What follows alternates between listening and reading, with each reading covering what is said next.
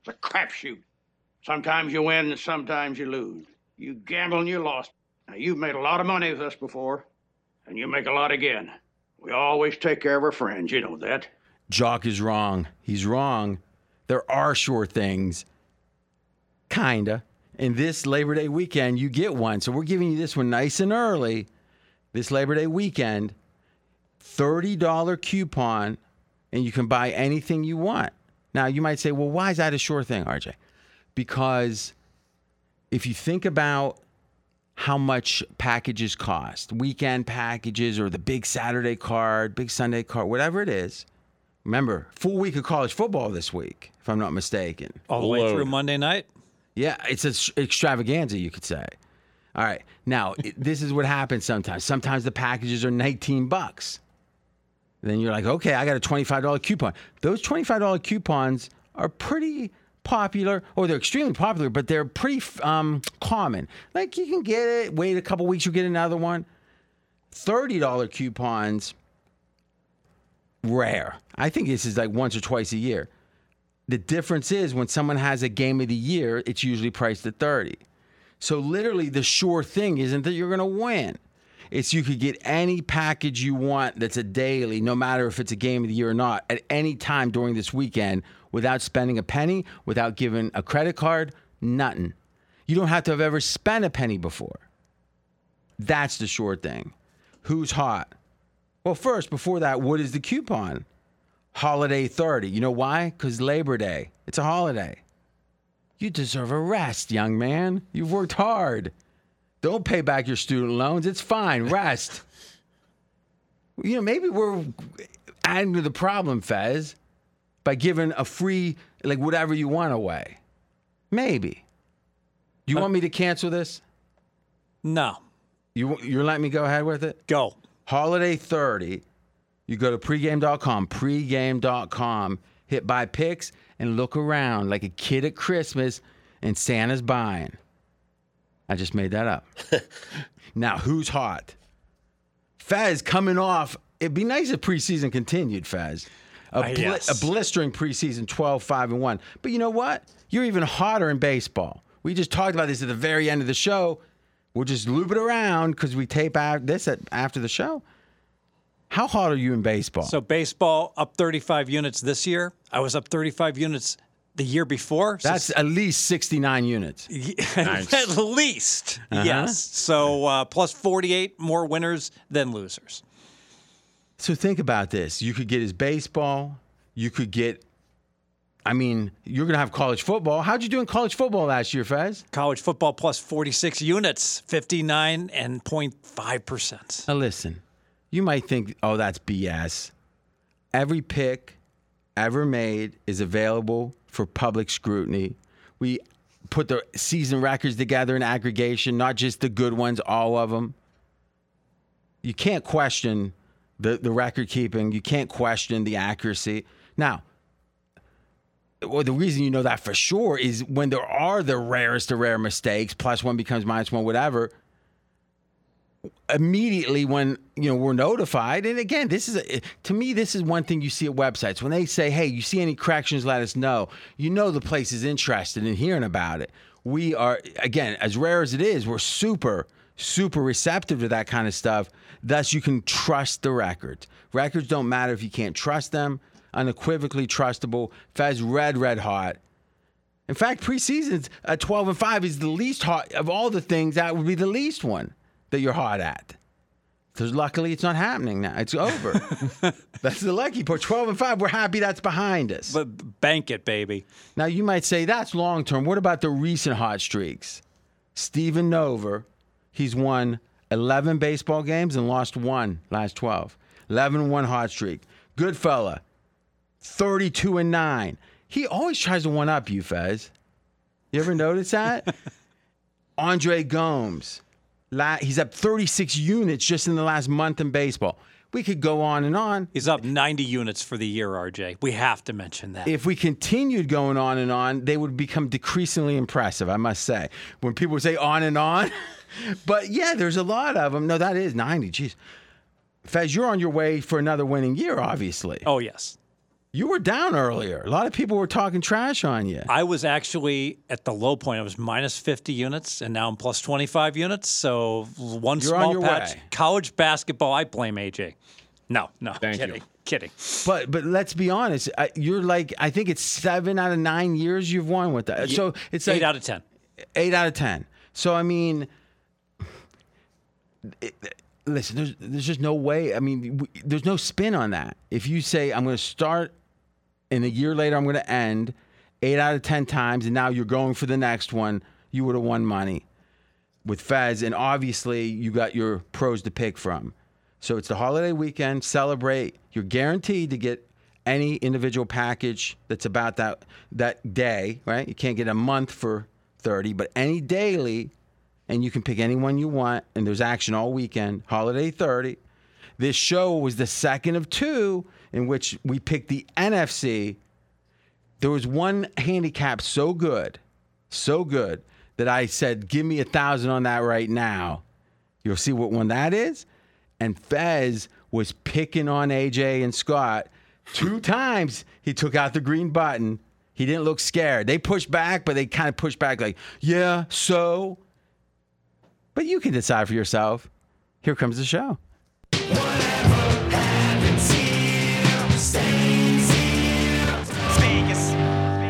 It's the if you close your eyes and sleep for a week, it will be the week of the opening NFL season, but it's not edition. But what it is is part two of our over under extravaganza. Extravaganza. To my right, AJ Hoffman. To my almost to the right, but not quite. You know what? Maybe I should start saying at what clock you're sitting at. So if I, I'm if I'm noon, what three thirty? About 3:30. 3.30 AJ Hoffman. 2 o'clock Steve Fezzik, two-time Super Contest champion. I like that. At 10.30 Scott Seidenberg. I prefer 11. Well, you'd like to sleep in, I know. I mean, that's why you've been putting on the pounds with the girlfriend, is what Fez said. No, he's looking buffed. Look at him. Look at ah. him. did, did that? Was there any point when you were lifting that you thought of Fez? Every time. Almost like Drago, eh, like Rocky Yeah. up in the cabin. I like scream Fez as I'm climbing up the hill. Fezzik! On the mountain. And I wish I had a good joke. What would it be? Uh, where there are no clocks. I don't know. What's your name again? 11:30. I mean Mackenzie River. Mackenzie Rivers, pizza proprietor. I'm R- I'm RJ Bell. At noon in the center, the queen on the chessboard. Wait, the king. Of, wait, they go after the king. I don't know. All right. Been the king lately. Hmm? Been the king lately. I don't You- like LeBron James. What are you talking? Well, No, you've been styling. just- Look at that green in front of you. yeah, there's a pile of money in front of RJ again this week. It seems like every week it's the same. Well, maybe we should maybe we should let Scott. You know, Scott was the victim. Listen, I backed away last week, and I still won the most this week. It's kind of weird. so, Yeah, what's pi- your feelings? Well, that pile's going to get bigger. Uh, I so like this. Cashed with the Trey Lance bet, Okay. which I piggybacked off you. Uh-huh, so uh-huh. yeah, like thank you very much. Still haven't told me my cut, but I'm waiting on that one. Trey Lance did not become the backup quarterback for No, the San Francisco 49ers. Let's talk about that for a second. The count. Now, listen, I was wrong about that. Um, I didn't think if you would have told me over under, do they get a fourth rounder or not? Like if yes, if you get a fourth, a third, a second, whatever, I would have made a major bet. No. no one's going to pay that guy. It seems like even the GM Lynch said we were surprised that they gave us. um, Mackenzie, what was your take on Lynch's comment? It seems like he was like, it seems like he was just bailing. yeah, both Kyle and Lynch said that they were. Uh, thanks for taking a nice big bite of that food, Fez. Uh, He's hungry. they were surprised that someone that someone stepped up. That's what they said, stepped up and a- offered a fourth round pick. But apparently there was like nine teams involved. But uh, much later rounds were was the average. Well, they wanted, offer. but they wanted a number one to take him. so I mean, that was. I mean, does it tell you maybe you were a little late to jump off the bandwagon? That that your cousin Kyle was saying, yeah, we were shocked they gave a four. You know, it wasn't until today that I really realized that I was late to the bandwagon. when he was like, "We got a younger quarterback. We thought he would be ready in two years, and he wasn't." Not, no, we love Brock Purdy and we think he's the best ever. He wasn't ready. Because if you, here's the thing: if you think he's even worth a third rounder, you don't trade him for a fourth. Right? Everyone's up for trade. It's just, can you? Michael Jordan could have been traded for. You might if you need to save money a lot right now, but they only saved like a million dollars this year. It's really for next year that it that it helps. I was gonna say, and they they've got to pay a presumably eventually they're going to play a third string quarterback. So and it, it's going Right. to cost you a million dollars. Well, it, it just says he wasn't ready to p- contribute this year. Plus, let's be honest, it's a distraction. Yes. So it, it's finally, They've washed their hands of it. yeah. And I mean, Dallas is fascinating because he's the third stringer there, right? Mm-hmm. Cooper Rush five and one, probably not losing his job. And then Dak has a contract. He's got two years left. This is one of them. They can't franchise him, so there's two years left. Maybe leverage. You think? My first thought was they just want to motivate Dak to be you know be on your toes, young man. Yeah, the, this third stringer's coming. I don't know. This guy who couldn't beat out Brock Purdy is going to take your job, Dak. Here's what I know. years. Here's what I know. Everyone that knows the NFL says you can't really develop a quarterback. There's just not enough snaps. There's not enough time in practice. I have an idea. Now, this one is good, I think, but maybe there's something I'm totally missing. Here's a theory uh, for you to disregard completely. Uh, You probably knew about this, Fez. JV. You've heard of JV, right? In high school. University. Exactly. So you have a team, a basketball team, let's say. Scrubberinis. but they're not scrubs. They're the, they're the starters on the JV, right? And so, AJ, when you were quarterback in Texas, were you the starter on the JV team? Uh, my sophomore year. You did. Yeah. All right. See that they, they were real games, weren't they? Eh, kind of. No, at at the time they felt real, didn't they? No. What? No, I mean they were they were football games, but there was Then nobody. There's nobody. your time. There's nobody in the stands. It's like a, you've never had a pickup game down at the courts or down at the you know fields that really felt real that you cared. But you you're pretty blasé. You go through life really flat. Let's be candid. So you, I mean, I didn't want to lose. so that's caring. Okay. so what are you saying? I could feel pain, but I would feel no joy. I mean, it, it was just it was different. It's the opposite of a free roll. It, it just wasn't. It didn't feel like I the real games. lose. And maybe before I like before I played real games, it felt like it, that's when it, it felt more real. But once you play real games, you when realize you smoked like, weed, you thought it was cool, but then when you did cocaine, you said, "Oh, Oh, uh, weed was now Now, we're now we're talking. weed was nothing." All right. I don't know. I got to tell you, I, I'm not a weed guy. Like like even in high school, I didn't. But I did an edible when I I had a I get the COVID shot way back. You know what's it been two and a half years ago now, whatever. And I was feeling like I was starting to shake a little bit. I had the chills. And Mary's mom had a, a, an edible because she gets migraine. I took I slept for like 36 hours. I mean, it was heavy stuff. So bet wise, you're feeling pretty good about it. Oh, by the way, we just did a time shift. If it feels a little weird, I think I just came up with an idea that saves Trey Lance's career, and it's a it's a serious idea. End of the pod. So we won the Trey Lance bet. Very happy about Yes, that. yes. But that pile in front of you of cash is going to grow All right. because you're going to win the Jonathan Taylor bet against me. Oh, I thought you were going to give me a cut of the other bet that I helped. Okay, go ahead. I'm still listening. Yeah, because Jonathan Taylor. He's was- acting like he's making some concession here. He's on the pup. He's not getting traded. He's not getting traded because I, the Colts are dumb. They they're not gonna. They're paying him to not play now, and this relationship's not gonna fix itself. He's good. He's still. I still think he gets traded, but it's not going to be before week one. It'll be before the October thirty first deadline. Where would you rank the acrimony between the Colts and the running back versus Lamar and the Ravens at its worst point?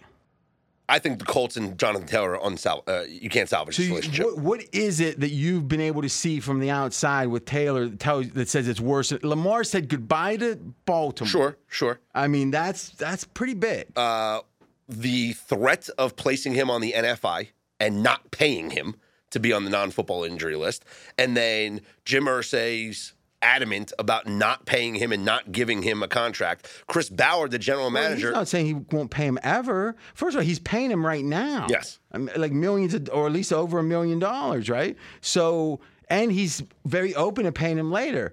but he has him on a contract Mm-hmm. for another year. There's no. If a four-year contract's really three, we should make it three. But I think the, the difference is the Ravens owner never publicly said that quarterbacks are overpaid and it would be foolish to pay Lamar that kind of money. Like, Well, he didn't say they're overpaid, right? He said that the market right now is is other than what he's asking for. you're right. You're right. That Jonathan Taylor wants to be overpaid. Yeah.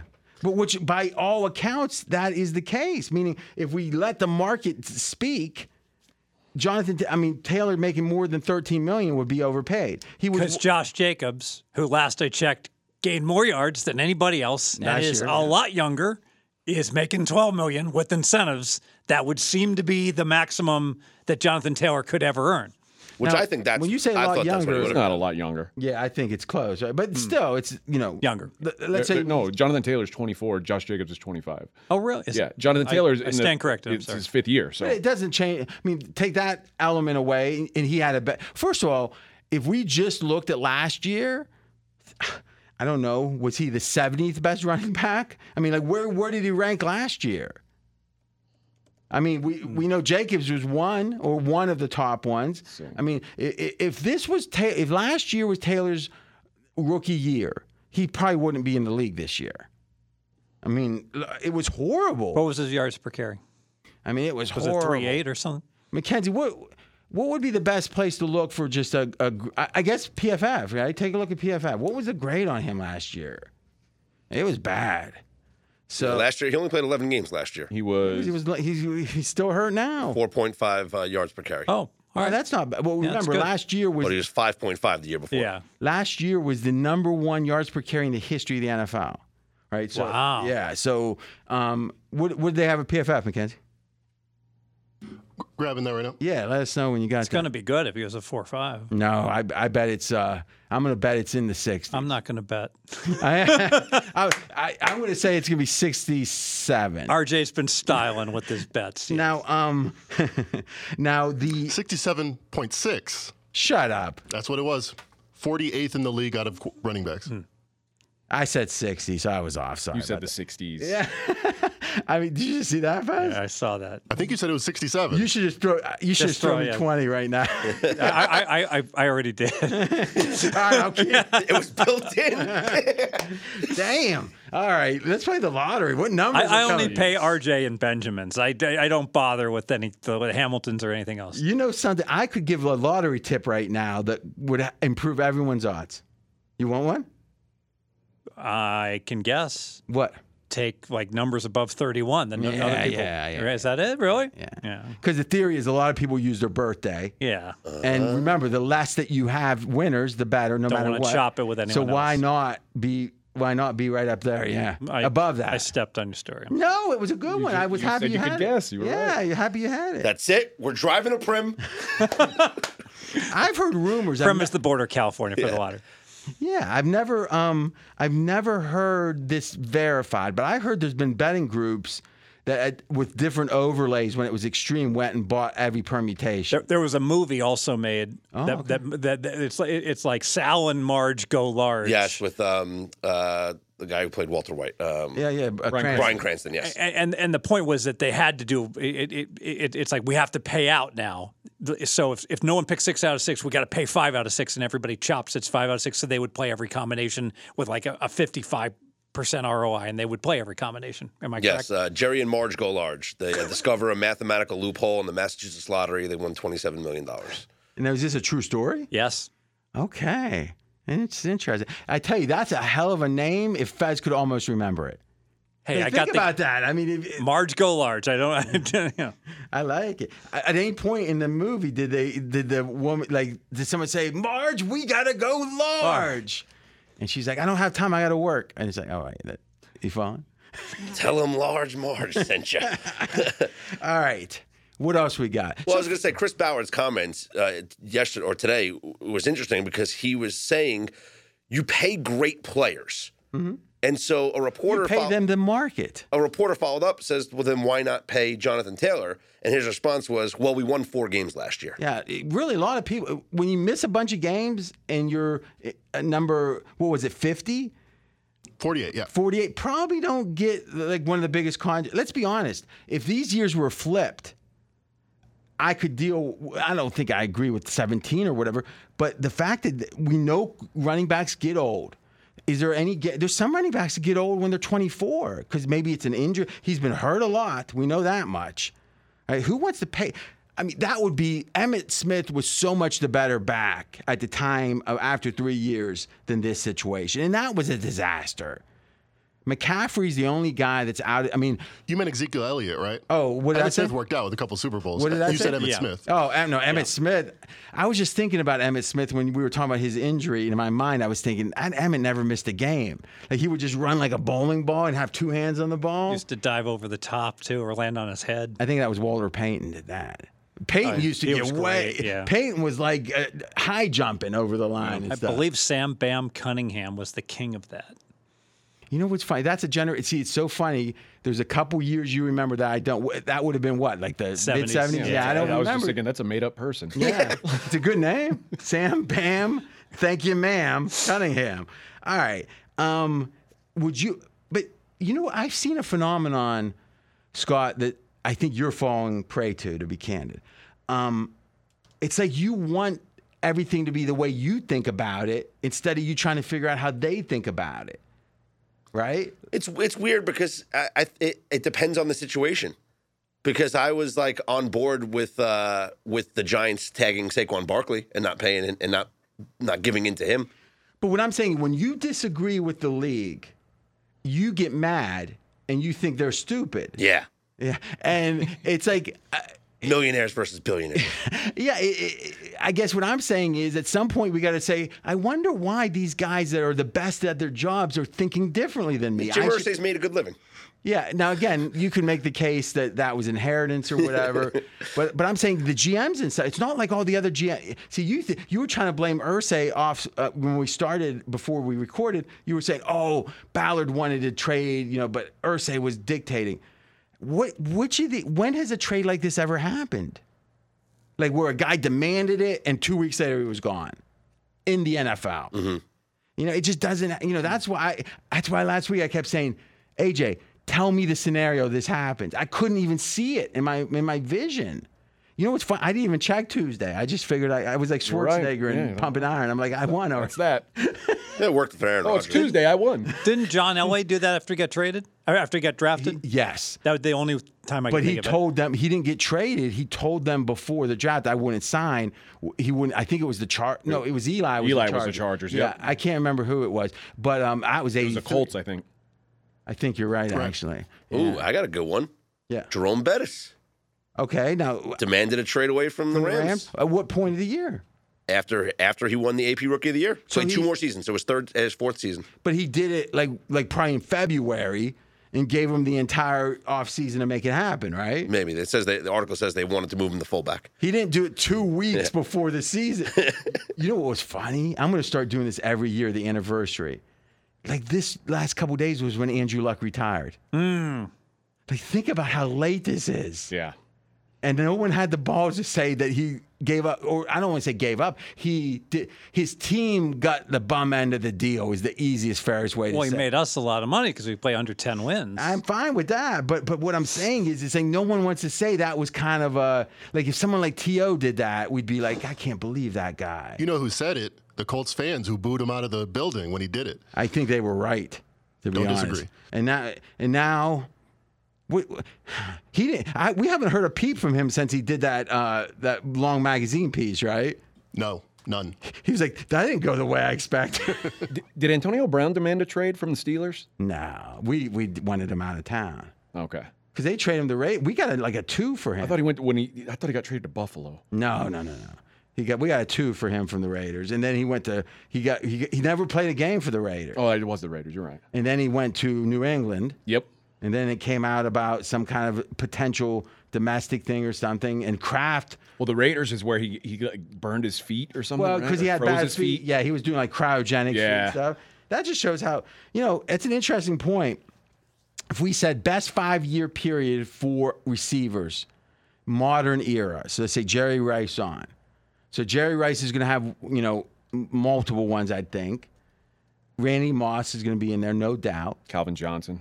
See, that's an interesting question. Was Calvin Johnson's five best successive years better than Antonio Brown's? I don't think so. I think it was. Take a look at the numbers. I don't Mm. think hmm. so. I mean, there's a debate, a hmm. minimum. Brown led the NFL in receiving yards from 2012 to 2016. A hmm. five-year period, he racked up 7,102 yards. I wonder how. I wonder how. I was quick getting that. I wonder how anyone, uh, how the best seasons. You know, you got to adjust for era. I think with mm-hmm. that, but it is interesting. Brown was. Well, if you if you lead the league, you don't have to adjust for error.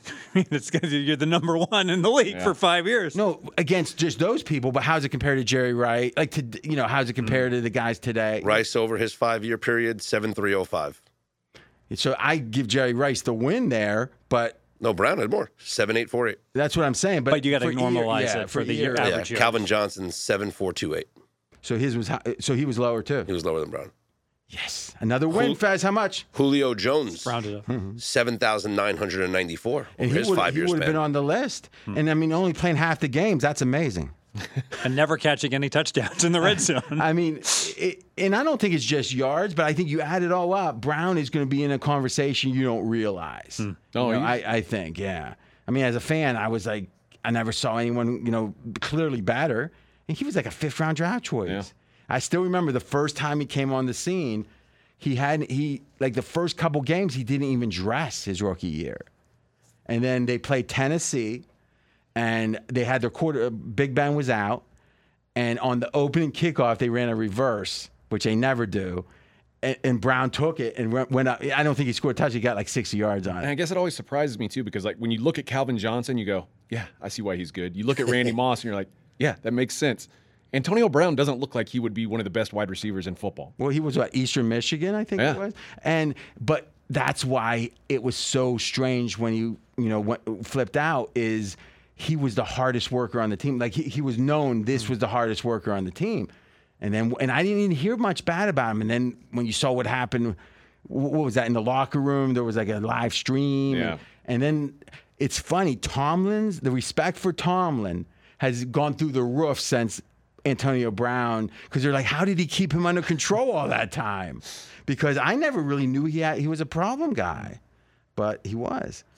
I still think he got a bum end of the deal at the end of Tampa myself, but I do, I do. I, I I think that story just doesn't make sense. That came out from the Tampa side, but we talked about that extensively. Yeah. Taking off his jersey and walking off the field against the Jets. and Yeah, but appa- but what it was, he was kicked off. I mean, what they you know, kicked it's him off the sideline, yeah. it's an interesting story because the implication was that the head coach didn't know that he was hurt, even though the whole week that was the main conversation was Brown going to play. And Arians was like, "Oh, I didn't know he had an I didn't know he had an ankle." I mean, who could- What? Uh, but maybe that's why Arians got kicked. I think that's part of why. Like Yeah. we talked about that on SOV, I, I- think that's part of why he's gone or why he was gone. Brady didn't like the way he handled. if you looked at if you looked at Brady after, you never heard one good thing about Arians out of Brady's mouth after that. You didn't. It was, you know, somehow I didn't get. Let's be candid. I didn't get credit for. If only the show. I mean, listen, a, a show is only can be only a show's as big as it is, right? So to some degree, we could have built a bigger audience, and I'll take the blame that we didn't.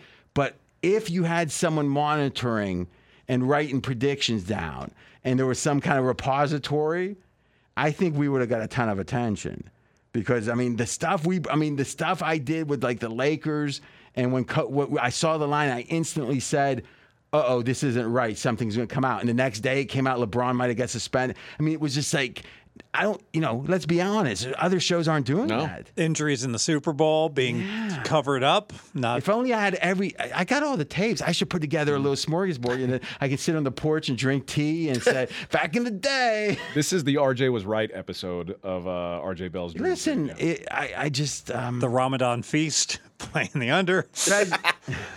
We've done. All right, that's it. Stop. We've done two time shifts. Now the last one was great because we ended up having a heads up contest. Fez, I woke you up. I said, "You are you going to take this?" He goes, "What? Coffee?" but we'll just tease it. We're betting a lot of NFL between us, and AJ thinks I'm going to win. Who who do you have as the favorite, AJ? You want to book? I'll beat you for something. Mm. See, that's the thing, Fez. I make Fez a slight favorite Wow, history. because I think he, b- b- only because it's every game. Mm, I see. I think it's the opposite. Ooh. Okay. I'll bet AJ. I got RJ. Yes. Okay. Now I'm not letting Scott down. Who Now, you got, By the way, I'm, I'm undefeated riding RJ's bets. So. Fair enough. All right, so you guys will hear all the details coming up. Let's get to this contest. So, Mackenzie, let's go over last week's picks. Now, we're going to do a special show that we release on this upcoming Tuesday morning, early, early, which is going to be a season long. You know, we're going to, one thing we'll do in this is read every pick we've had with all the different content, who's on what, so we know rooting interest, right? We're also going to pick like well, rookies of the year, you know, just different things and divisions. Who's going to be in the playoffs? Well, that would be a fun pool. How about this? We we rank the uh, AFC, NFC one through seven, and then the number that you're off. We just have how much are you off by? So if I say Kansas City's one and they're three, I'm off by two. They missed the playoffs. You're off by seven. You See that? Yeah, but I don't think the playoffs in and out should only be. I think the playoffs in and out should be three slots. Okay. So if it's someone's eighth and you're seventh, you got minus three. Okay. All right. Does that feel right? Yes. Oh, actually, it probably should be bigger than that. Maybe make if you miss the Five? playoffs, you're a nine. You're a ten. Everyone who misses the playoffs, it becomes a ten. A Maybe 10. it's the gap that you are. So like if you're like if you if you finish but that's ninth the in the thing. conference and you picked them to finish first, it's minus eight. Okay, that I like, except we have to have a minimum because if it's seven and eight, it can't be one. Minimum three. I think that's right. So you see what I'm saying is we got to make making the playoffs Yeah. mean something. Yeah. Okay. All right. Okay. All right, that's fun. So we're gonna do all kind of stuff like that, fun stuff, but it will allow you to consolidate our opinions so you can act upon them if you haven't in real time. By the way, Seattle plus 500 is long gone. You think? I heard Colin today go, you know, I think Seattle might be good. 220, Seattle. Yeah. No, I mean, How are you? that was a good one. That was a good one. All right, so Mackenzie, do we have a way for me to read last week's? Yeah, it's the one of the pages on that long sheet. I also got it up on the board there. All right, let's do that. So I'll have you guys. You know, I'm gonna actually get a drink of water. So because if we just did two time shifts, I'm parched. Uh, why don't we have each of the teams take a time and read it? Talk about quickly if you have any regrets, and I'll be back in 90 seconds. And of course, all of these lines brought to you by DraftKings Sportsbook. DraftKings Sportsbook, where if you go and uh, sign up at DraftKings, new customers, all you got to do bet five dollars on any NFL game. You get up to two hundred dollars in bonus bets free uh, with promo code RJ. That's DraftKings.com. DraftKings Sportsbook. Five dollars can turn into two hundred dollars in bonus bets on any NFL game uh, with promo code RJ at DraftKings. All right, so we went AFC East. We went under Bills, but our best bet was over Jets nine and a half. In the AFC North, our best bet was Bengals under 11. We also like the Browns over 9.2. And in the AFC South, our best bet is under Texans. We also like the Titans over. The AFC West, we had a great trend. We like the Chiefs under 11 juice to the over, and we also like the Raiders going over their number of six and a half. And for us, AJ and I, uh, we had in the AFC East, we have the Jets over, and our best bet, the Dolphins under. In the North, we have our best bet, Bengals under, exactly like you guys. And we have the Steelers over. In the South, our best bet is the Colts under, which RJ has decided to fade. Hmm, I wonder if he has regrets on that now. Maybe. And we have the Titans over, just like you guys do. And in the West, we have the best bet Broncos under, which RJ as well decided to fade. And we have the Chargers over. So the only two picks that RJ is fading is AJ and, and mine under on the Colts and under on the Broncos. Did you do a fist bump when Jerry Jeudy was announced out? I wasn't upset. I can tell you that. I wasn't like, oh my gosh, please get him back out there. No, I, that's uh, I felt better about that. So, and then obviously we've got a you've got a forced over under in every division. One's worth two points, one is worth one point, and you get to decide which one you want to be your best bet. The other one's just worth one point. So, did the AFC last week? We are doing the NFC this week, and so there's no controversy. I've written down Scott and I's plays Which I think helps us that we can we can let you guys. We'll have Fez and Mackenzie go first each time, and then you can stay in your seat so we can keep it rolling. Okay. I don't see any reason not. To, Okay. Right. Um. All right. And you made it clear that it has to be one over and one under. Yes. All right. Because when I was walking out, I heard you say a forced over and under. Oh, oh, okay. I mean, yeah, it's a a forced overplay and a forced underplay. You have to have one of each in each division. All right. So And you reserve the right to fade any of our selections. And I reminded everyone that you only fade two. You only faded two selections last week.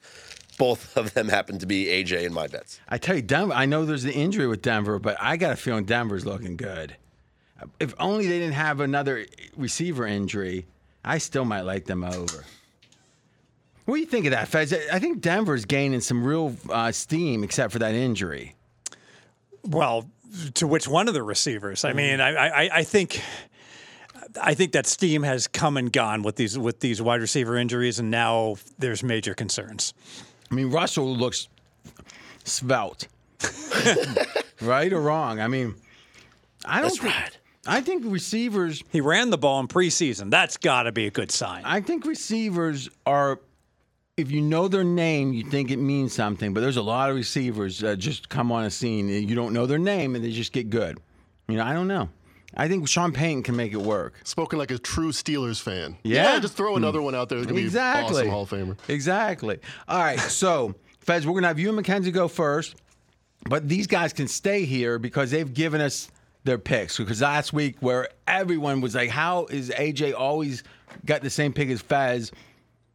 You know, we'll just let, I don't know if it was right or wrong. I don't know. AJ denies it, right? I deny it. It did, you got to agree, it did look suspicious. But I mean, we had all this information written out for you. Like I, we, we had a presentation. Like, do you think we did that on the fly? well, you were texting me hours before. Oh, please. All right, Fez, we're going to start in the East. We're going to start in the East. We're going to best bet Dallas over. You know, it is human nature that when you're given a string of numbers or names, you tend to remember the start of it and the end of it more than the middle.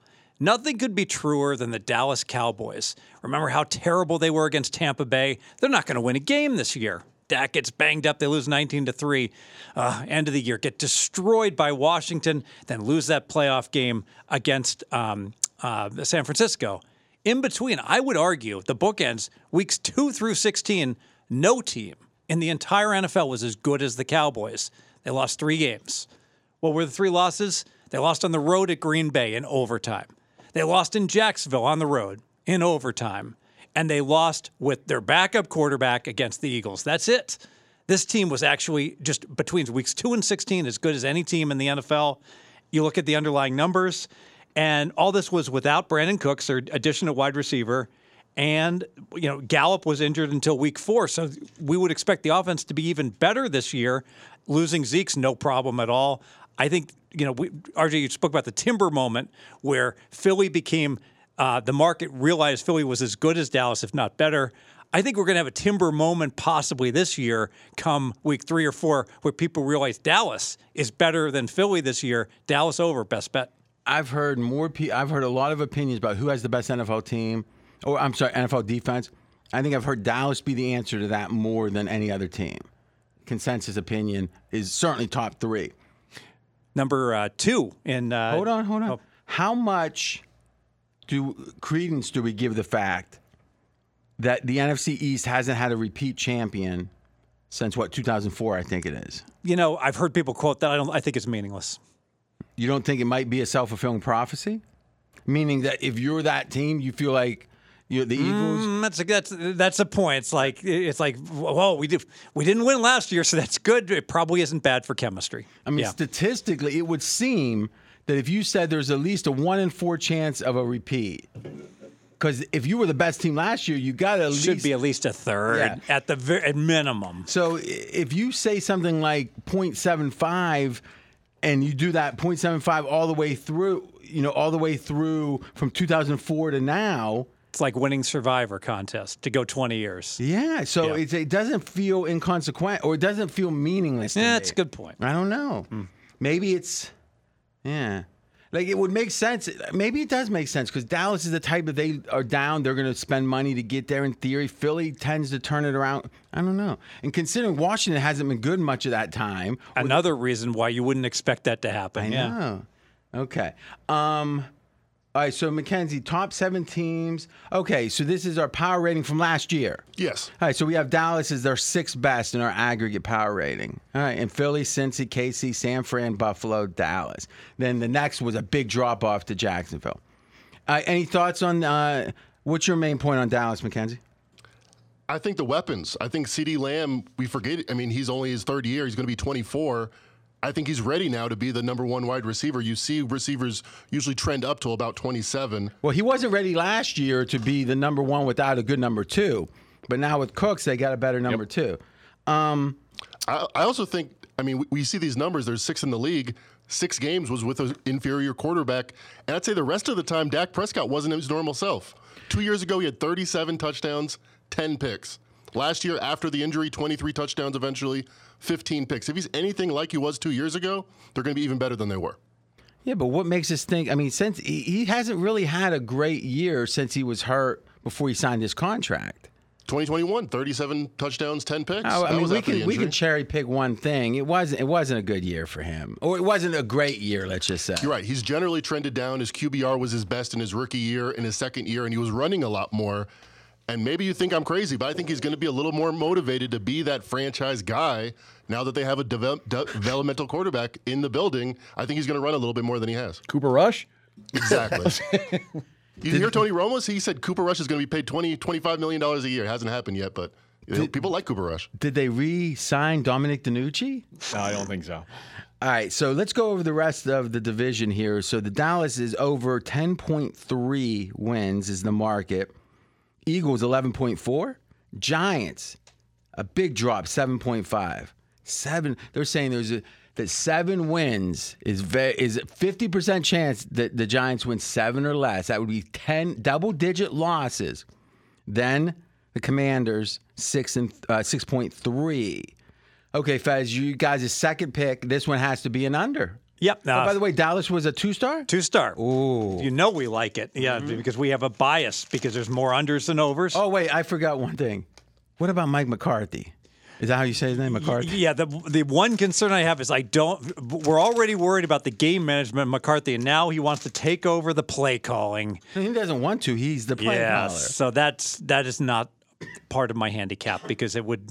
It I'm should be concerned your about handicap. that. Yes, It's not part of why you like that. yes. Um, for the under, uh, Philadelphia under the 11.4 uh, Super Bowl hangover. Easiest schedule in the league last year. Uh, this year, 10th hardest. So big upgrade in how difficult the schedule was. Uh, 14 and 3 last year. Pythagorean wins only 11.8 in terms of wins full points. Hold on, hold on, hold on. Mm-hmm. Philly had a hell of a year last year, and they were they weren't pressing to extend leads late. I mean, the Great first half. Fair enough. first halves were real. I mean, especially the first half of the year. Fair, fair enough. Um, and and outstanding weaponry. Um, concerned about losses on the defense. Lost five starters in the middle of their defense, so continuity there. Lose both coordinators. Continuity there. So a lot of continuity concerns with the Super Bowl hangover. Um, I think 11 half's just half a game too high. I would have made it 11 going under. Well, it opened 10.9. So I think what we got here is a situation where the draft got a lot of attention. How he's getting a lot of attention. It feels like this is a public inflated line. Uh, yeah, and it's the everything looks good on the offensive side, and that's what people pay more attention to. So there's a lot to like about them, you know, being being a very high scoring team again this year. Mackenzie, your thoughts? You talk about continuity, new OC and play caller. Nick, Nick Sirianni does not play call. He doesn't want to do the Mike McCarthy and new DC.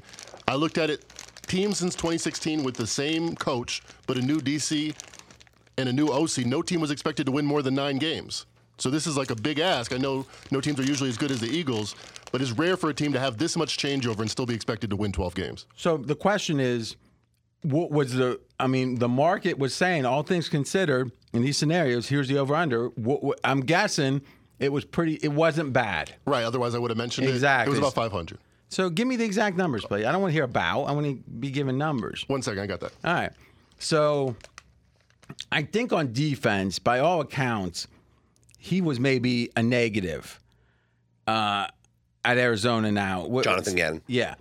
Uh, Offensively, I mean, the guy gets love, love. I mean, listen, as great as he is, he couldn't get Herbert winning. But this, but, but Steichen is one of the handful of guys that's uh, you know the young guys really respected. I think there's a loss there. Defensively, I'm not so sure. What we got, Kenzie? Uh, 15 seconds, sorry. Yeah, maybe tell me sometime later. You think if you're pulling out the stat, he's, he's saying one thing per team.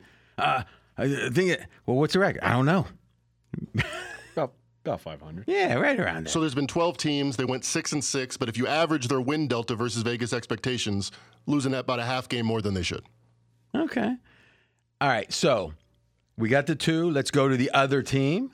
Now, real quick, did you guys? Well, let me see. Let me see if I. Duplicates. What? Okay. So, Fez, what was your best bet? Dallas over.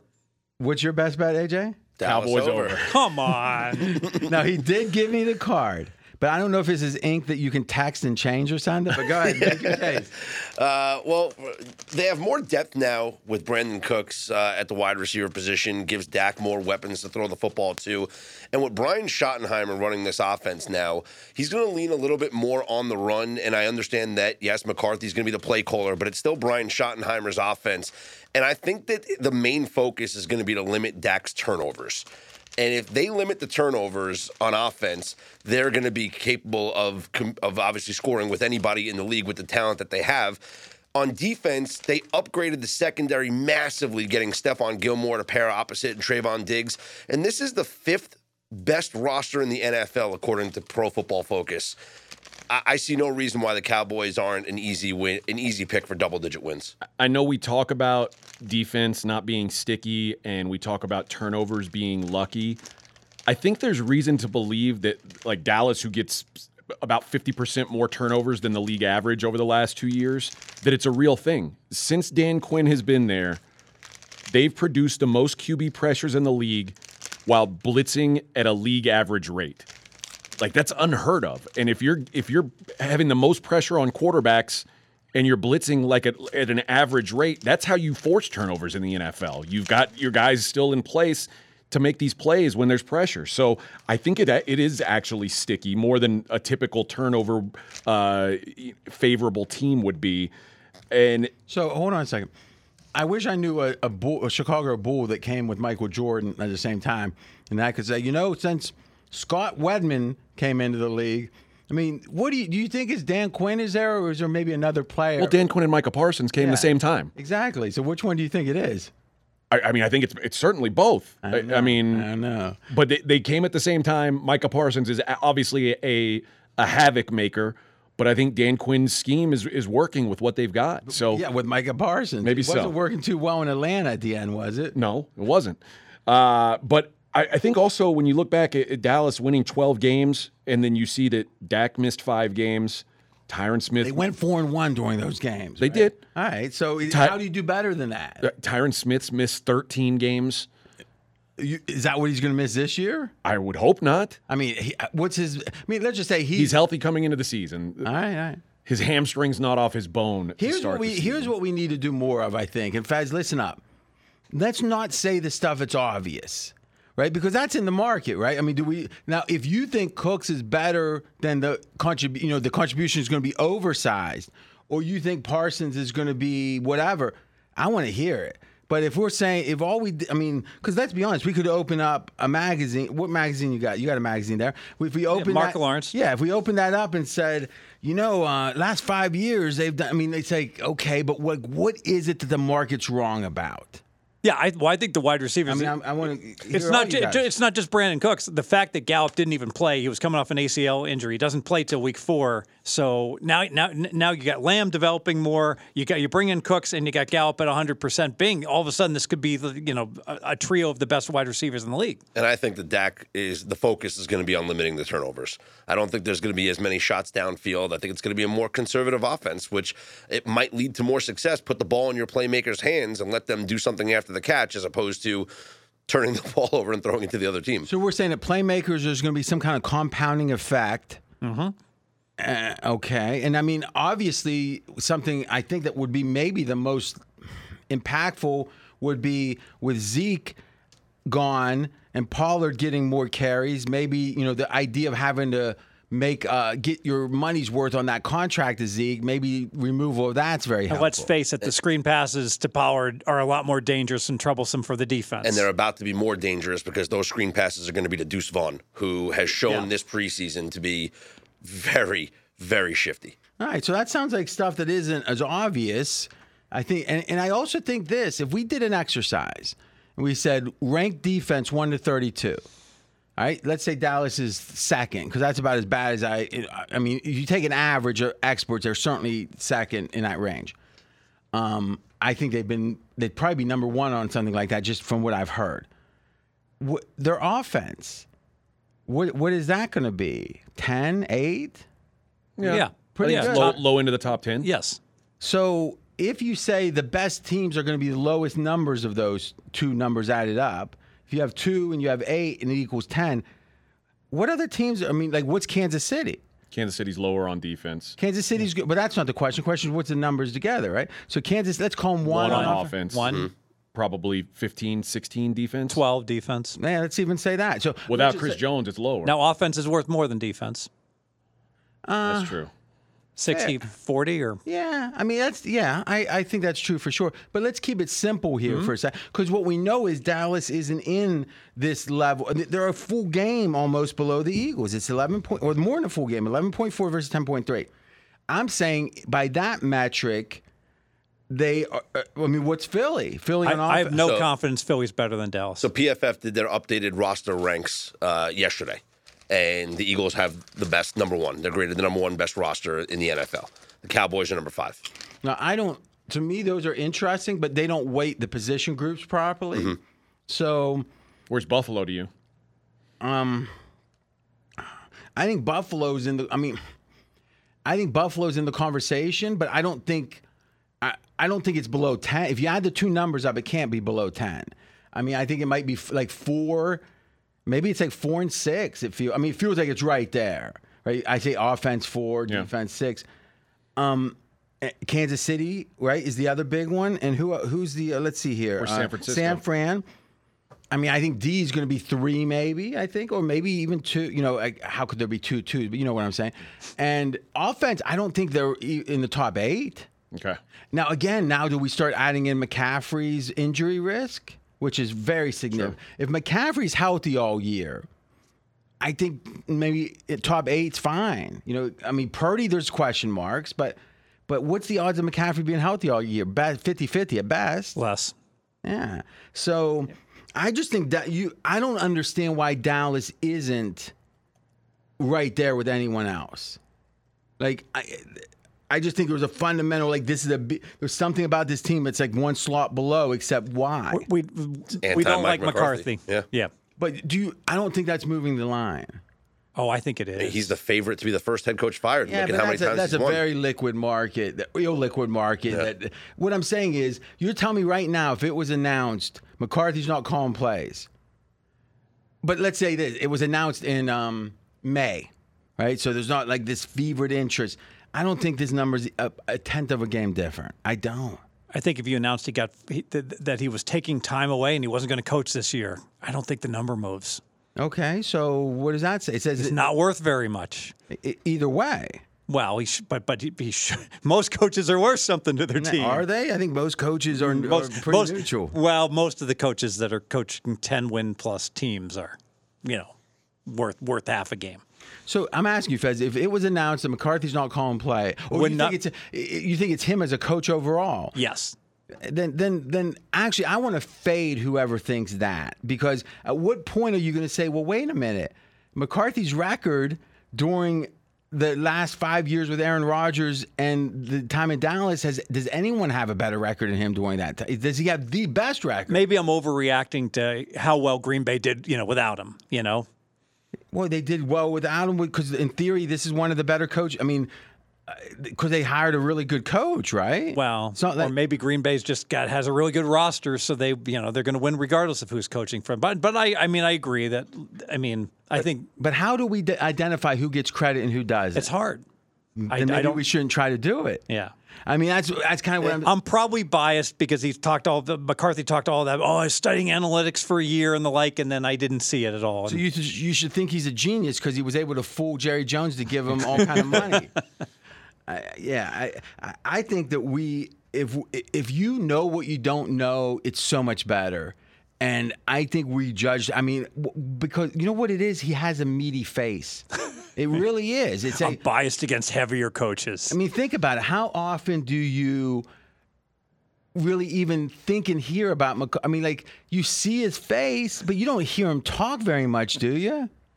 Here's pref- press conference. If he if he had a wi- do you you, you not not his press often. conferences? No, so I've listened to his press conference. And does he before. seem stupid? He doesn't seem like an MIT grad. Okay, so how how did Sirianni sound on his first press conference? I don't recall. Well, I mean, that was a famous. It was like mm-hmm. one of the worst ones.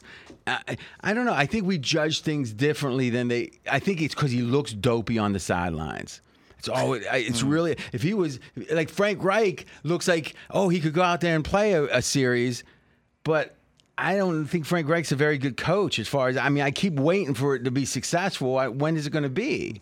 Right? He wasn't at the Colts. We know that mm-hmm. much. I don't know. I think You, you, you could be honest. Same thing with Dan Campbell. When I hear you know, I'm just like, oh, Well, Dan Campbell was probably the mo- one of the top five beloved coaches in the league right now. oh, I don't doubt that. Yes. but you you you actually discount Detroit because of Dan Campbell? when I first heard like his first Well, press conference, if yeah. anything, that should tell you how stupid those opinions are. and he 'cause- turns out to be a good coach. Yes. yeah, and Sirianni had. go. A, I mean, you heard the first press conference, right, or some of it? Yeah, he talked about systems, systems, and systems. Hmm. We're going to learn systems, and other teams don't know our systems, but our systems, we can learn our systems. Why, why do you think Frank Reich's a bad coach? Well, I- I mean, he's never done anything. He's hardly ever won. I mean, he's won more games than he's lost with a new quarterback every year. Like But he's got a new quarterback every year because he can't Not early in develop the season. anyone. Right? Yeah, yeah, I mean, I guess I, if you look at the Colts win total and and how they've done, it's it's been a big disappointment. I mean, that's interesting. Can you look what was it, he four years or five? He was five years. Fi- Well, four and a half. Yeah, yeah, yeah. But he gets credit for the win total last year. He, I mean, has to. It was his team. He got he's so bad he got fired. You can't give him credit for that. But Stack ranked that. We'll be interested. all, right, all right, so yeah, and we got this. You know, this wasn't as bad as it seems. He's a net loser, right, in those five years, but a big chunk of the losing came last year. It was the first year they had a double digit expectation, and Jeff Saturday became the coach. So that didn't go well. All right, now we're shifting to the NFC East still. And Fez and everyone had, uh, and AJ or Mackenzie had two picks. How many you think you're going to have, AJ? We're gonna have two, and our our under will be on the Washington Commanders. Oh my gosh. You're just, you're saying, I'm last in line, baby. I'm going under. Well, I mean, listen, we were forced on all of these, so it's somewhat there's What do you slim pickings. You have to pick an under in every division. You have to pick an over in every Four division. teams. One of I, I them- know. Uh, it's a it's a tough schedule, but they're projected to be the worst team in their division again, and they draw the AFC East, which is one of the tougher divisions. So it's hard to envision a, a ton of wins piling up here Wait, for Washington. So, the, the handicap is they uh, have the lowest win total in the East. So I'm betting under?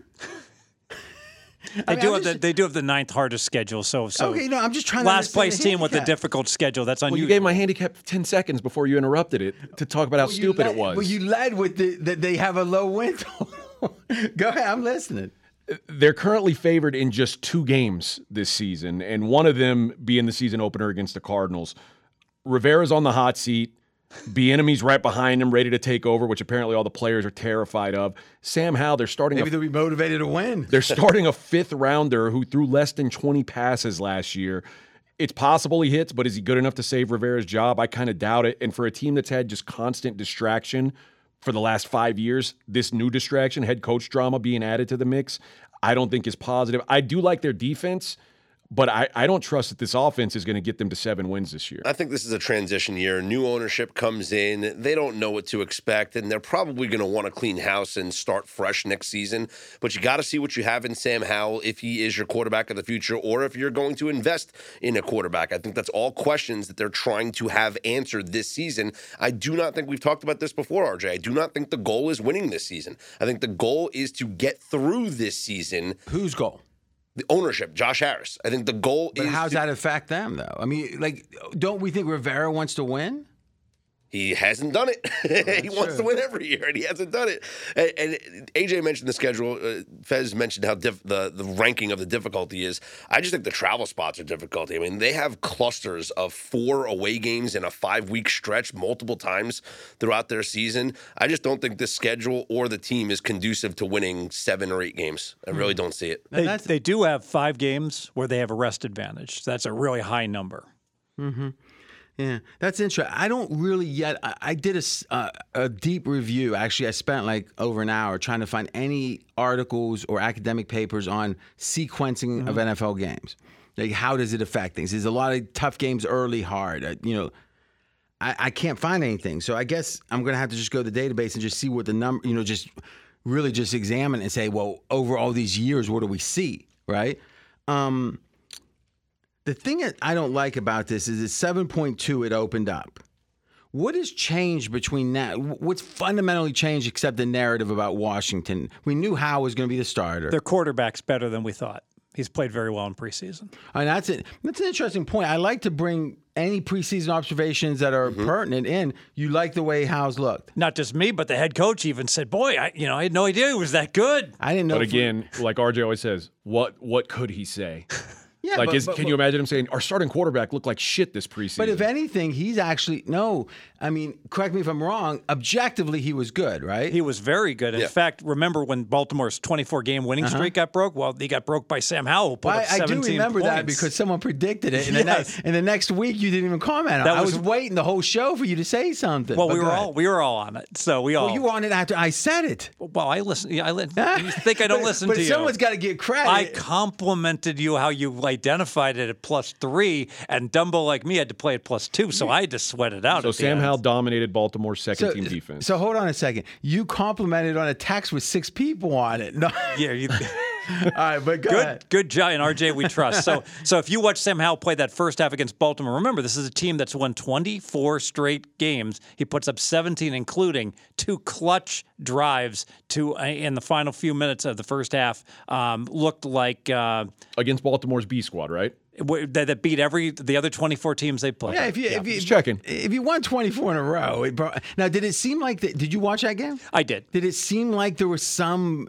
external force, like like Harbaugh wasn't trying as hard? No, it looked like Harbaugh was trying. He was, okay. Yeah, yeah. There was one. There was a deflected, uh, the slightly deflected on fourth down pass that was completed for a first down in the first half. So that could have gone. It could have gotten knocked down. So he got a little lucky on that pass. Yes, the- but he played great. Everyone would say that. The thing that AJ was saying, well, what could he say? If anything, what he said was the opposite, meaning I'm so surprised how well he's playing that if anything, that's a weird thing to say. So it's weird that. So think about this: the total in Washington's gone down from seven point two to six despite the fact that they're yeah, we're at six three now. But yeah, but, but sorry, yeah. Despite the fact that their quarterback, by everyone agrees, is playing much better than expected. Yeah, but remember, it was down to 6.3 um, on August 1, right? So it's Yes. yeah, so and it was 6.4 June 26th. So uh, what I'm saying is it's pretty much been flat for the last And two normally, an object in motion remains in motion further, and in this case, it stopped. Eh, I would say it's more. It went from seven two to six four, really pretty quick. Yes. Yeah, because I think all the negative sentiment was built into that initial drop. And then with the optimism surrounding Sam Howell, that's where we've stayed flat at this number. Plus, I got to tell you, this new ownership stuff. I think like by consistently, Washington like ranks last in terms of facilities, food quality, how they treat their players, and the fact. Can confirm. Go ahead, Mackenzie. Yeah, they have a terrible facility. It looks like a staple factory. Are you talking from like ten years ago? It's the same one. They haven't updated it. Landover, Maryland, or Landover, Virginia. I mean, it's not a very impressive facility.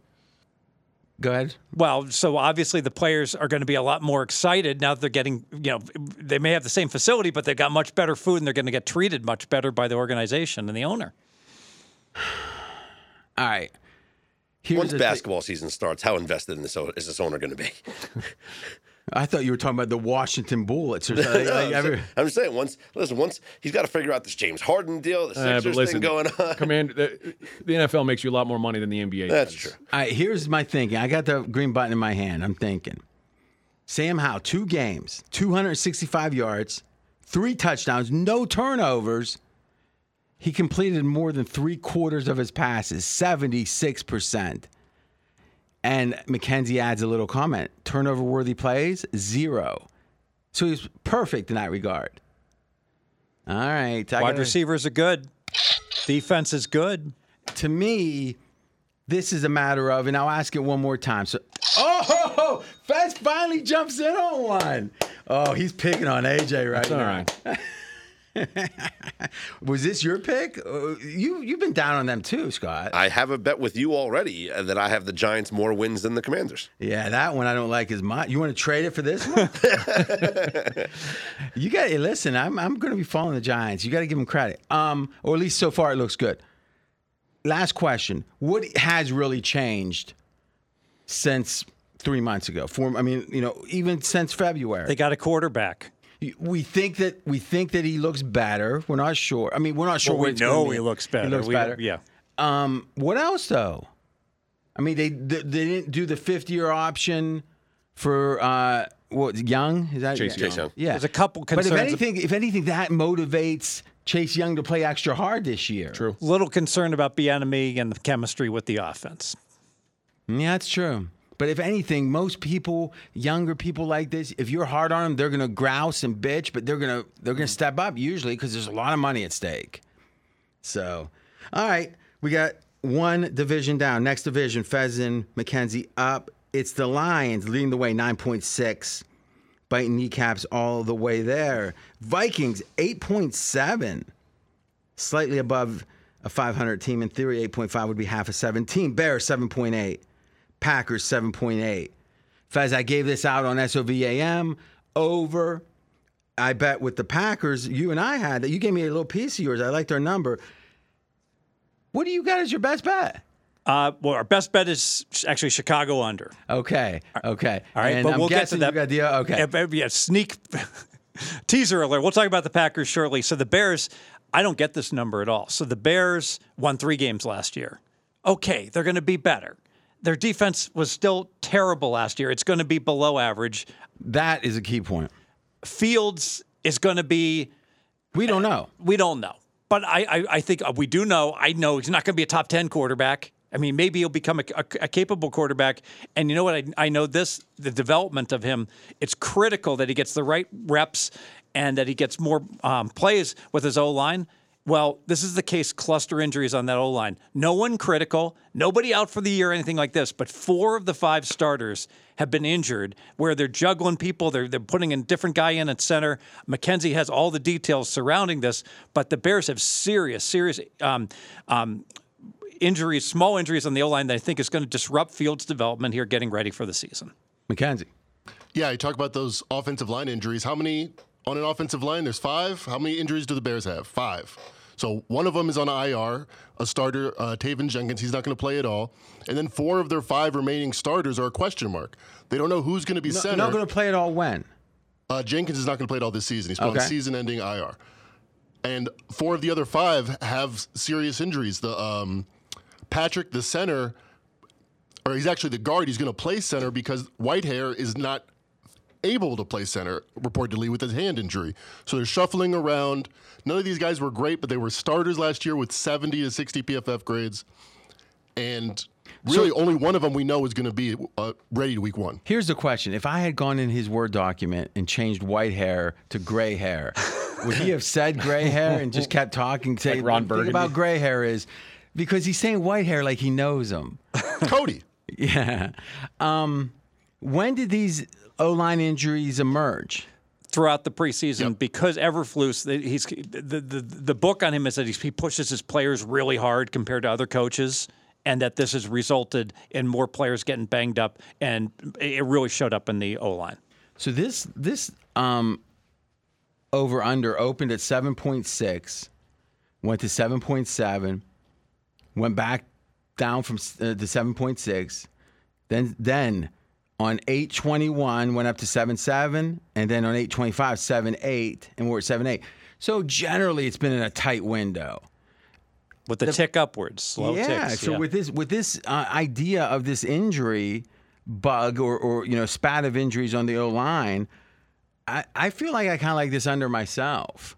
And I guess with the Packers going, I got the Packers over. It would kind of be a nice little twin. And I think there's a, a confirmation in the market because right now the season win market, I would say, I think we'd say, you know, it's a pretty big market, but Yeah. week one NFL is way bigger. okay. All right, so these two teams play each other. The Packers, But there had, there's more money, I think, right now in the win total market than week one.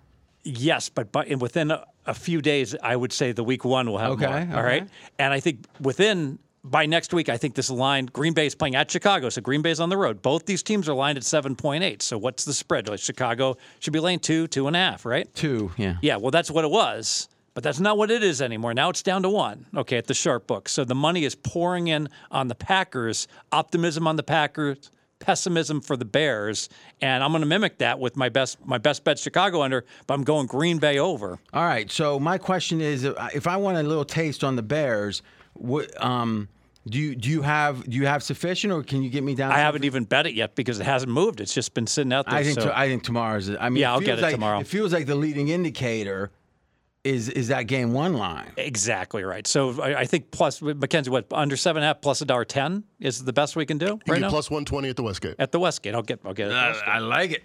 yes. All right. Oh, wait, let me see. Let me see. Uh, What I would give fifty bucks for us to say over Bears. Let me see. Uh, wait, wait. I want to see something. Uh, Now, real quickly, the optimism for the Packers, and I'm stealing your thunder, obviously. no, no, no, no. With the, the, You know, Pat- actually, something. Now I look at this. We should, pro- since they're in, they've got the Bears under two. Let's let them talk on it for a minute. Yeah. and because I think. Oh, they got the same bit- as us. Yeah. Oh, uh, we've got the same as you, Fez. When we did our unders like weeks and weeks ago, you stole this pick from me. like I- you had you you had so to I fade the- one I of my picks because you stole this. AJ, one. I have, the, I have the Bears under as well. Yes. yeah. So make your. I mean, add into what we were talking about. Yeah, I, like this is it's just impossible for me to get to eight wins with him. And if Fields obviously a good runner. I mean, they, got ha- they have the lowest win total in the division too, right? Y- yes, they do. He's got to become an average passer for them to be decent, and I don't think he's close to that. If you look at his EPA per play on passes, it's basically Carson Wentz. It's that level. Uh, like he was one of the the bottom three in the league at EPA per play passing. I don't see how a guy that passes the ball like that in the modern NFL, unless you had a stellar defense, which you guys talked about, the Bears do not. I don't know how that works in the NFL, much less get to about 500. I could see them improving to winning five, six games. Eight is like an outrageous number. I, I just don't understand what it. would you put the total at? Six and a half. I don't think that, you know, I don't think that's unreasonable at all. If I had never seen a total on the Bears and just I, I was flying blind and I saw six and a half and you asked me, gun to my head, under or over, I would have said under. Wow. Okay. So the one. the thing that I was going to say is is uh, if you take like they're not going to go they're going to be better than they were last year. They're not going to go 0 and 6 in the division again. But if they go 3 and 3, that still only puts them at 6 wins from last year. If you double their, you know, if you give them uh, 3 wins in the division this year instead of going 0 and 6, they're still only a 6-win team. They allowed the second most rushing yards in the NFL last year and I don't see that defense improving. Well, it's certainly improved. I mean, you don't see them to be like the 30th defense. No, right? I, like, the- okay, but Plus, Eli remember- West didn't impress me as a defensive coach last year. Remember, one of those three wins was that monsoon game against Trey Lance. yeah, that's yeah. They could have won two. They added Tremaine Edmunds, they added TJ Edwards, but their biggest issue was pass rush, and they didn't add anybody. They added no pass rushers, so they're still not going to have a pass rush. I'm not sure. Here's the thing: the fact that the Bears didn't get rid of Fields, try to trade him, and take the number one pick. How much of that is liking Fields? How much of that is they didn't like the choices? Um, I think this is all about. You know, I got to be honest. I think you could make decent money, or at least get good bets, be being anti woke. I think there's certain players and teams that they, the media seems to embrace like I don't know, Trey Lance doesn't seem to have a political feel to it, but like this Justin Fields does. Because this is a black quarterback coming out. He was drafted lower than expected. There were rumors, get up type things where people he's not a hard worker. Right. And I think it was uh Ola I think it was Dan Dan. Orlovsky, yeah, yeah. I think it was. Now, do you think Dan said that because he didn't hear it? I, I I would bet a million dollars he heard it. Now, was it correct? Well, if he heard it, it was correct that someone told him. Was that correct? I don't know. Why would someone have something out? I don't know. But what I know is it's became it's become like a cost celeb that it's like, oh, he's better than people think. He's not. It's almost it's like the Lamar thing. Oh, Lamar should be a wide receiver. Says you know a Hall of Fame um, GM, and it's like oh, he must be a racist. It's like well, maybe he has a paradigm that's older and he doesn't understand the newer offense. I don't know what it is. I just think that it shouldn't drive our betting. If there's anything that should be agnostic towards those anything really should be the bet. If you can't be neutral on it and come at it with an open mind, don't bet it. Doesn't mean you have to have an open mind on everything, but don't bet it or don't comment on it in the media if you're a media person, hmm. right? I mean, I'd be nice if someone said, "Hey, I can't talk about Fields." Because I just I'm so mad that people thought he wasn't good, that he didn't work hard. I just can't be reasonable. But that's really what it is. I mean, do you do you guys see that? With I mean, I think Lamar's right at the top of that list, mm-hmm. And if that affects the public's opinion, I want to fade that. And remember, the public loves the Bears for whatever reason. This is like the Cubs, the Bears are like ultra, ultra public. You're They're- saying year in and year out. Year in and year out, they always bet the Cubs over. They always bet the Bears over. The people of Chicago are the most loyal. They're like the opposite of Philadelphia fans. They just like back their hometown Midwestern school. Mackenzie, what do you think about the whole? I mean, do you see that that there's certain people it seems like there's a bias with? I do, 100%. And in this situation, you talk about the Bears fans, they have something to be excited about. Are they excited enough to expect to win five more games than they did last year? It seems like it's just a step beyond whatever's reasonable. Is that what the central position is going to be if there's this grievance that, oh, this is a guy that's been disrespected historically? Speaking of that, did you hear Bill Simmons' podcast uh, with Barkley? I did most of it, yeah. He was talking about how much he loves Jokic and like no one else compares, and he only says good things about him. Very smart man. I mean, it was, uh, you know, I've, I'm not the type to do this kind of thing, but you could do a real like uh, play a play a little tape, have a little comment come out. Oh, okay, and then the next tape like contradicts it almost uh, 180 degree. I mean, it's like, It's been done with people in the media. yeah, oh yeah, yeah, yeah. All right, so Speaking of Justin Fields, uh, uh, and when was the last time we had an Ohio State quarterback that had success in the NFL? or a Bears quarterback that had success in the NFL. but like, like what, when just quarter they, they Joe don't Burrow. That does not count because he left. he had to leave to get developed. They don't develop quarterbacks. They don't develop pro quarterbacks, I should say. And whether you Ohio go, State? yes, Well, that's you, because they have the five best NFL wide receivers every year playing for. How is Sure, that possible, when you- RJ? But when you go, it doesn't matter who's coaching, whether it's Jim Tressel. I want to announce the departure of Scott Seidenberg. but, but, but I mean, I mean, in all seriousness, what what other college quarterback like gets a in down? he literally gets a downgrade in wide receivers when he goes to the NFL. Any Ohio State quarterback, I mean, that's a true statement. We do. We Kyle are, McCord we for the are an appealing institution. It's true. Kyle McCord, Heisman Trophy winner. Okay, uh, Art Sleeper was pretty good. He just had a little Yeah, a issue. little- That's your new starting quarterback this year, by the way, Kyle McCord. Uh, and I he good good Heisman. Oh, he just got picked, right? Yes, Okay. good Heisman sleeper. They're great college quarterbacks, but in recent memory, I mean, we'll see what C.J. Stroud can be, but Fields hasn't shown it. Haskins, J.T. Barrett, Cardale Jones, Braxton Miller, these guys, they're not NFL quarterbacks. No, I agree. Um, but if you think about it, this is a different conversation. But quickly, High State would make a mistake developing pro quarterbacks because they have such superior receivers and such. Yes. They should be see them open, throw it. That's mm-hmm. the complaint, right? You can't do that in the NFL. yeah. But to try to have to have a timing quarterback, which is harder to get, let's be candid, if you have the guys, I, I think they run the right system for them. Of course. Great. If I was an elite quarterback, I'm not sure I'd want to go there. But I don't have to worry about that. Hmm. All right, so we got under Chicago from both of the boys. No, that's a um the second is that a two, you didn't mark if these That's are not our twos or two-star. ones. No, that's a one That's star. our one star. Mark if these are twos or ones. All right. That's our one star. Would you All like right, us so- to go to our two star? No, or- no, no. We gotta let those guys go first. Yeah, so one star be the Green Bay Packers over. I'm going to give RJ the attribution on, on this one. You know, this one's easy.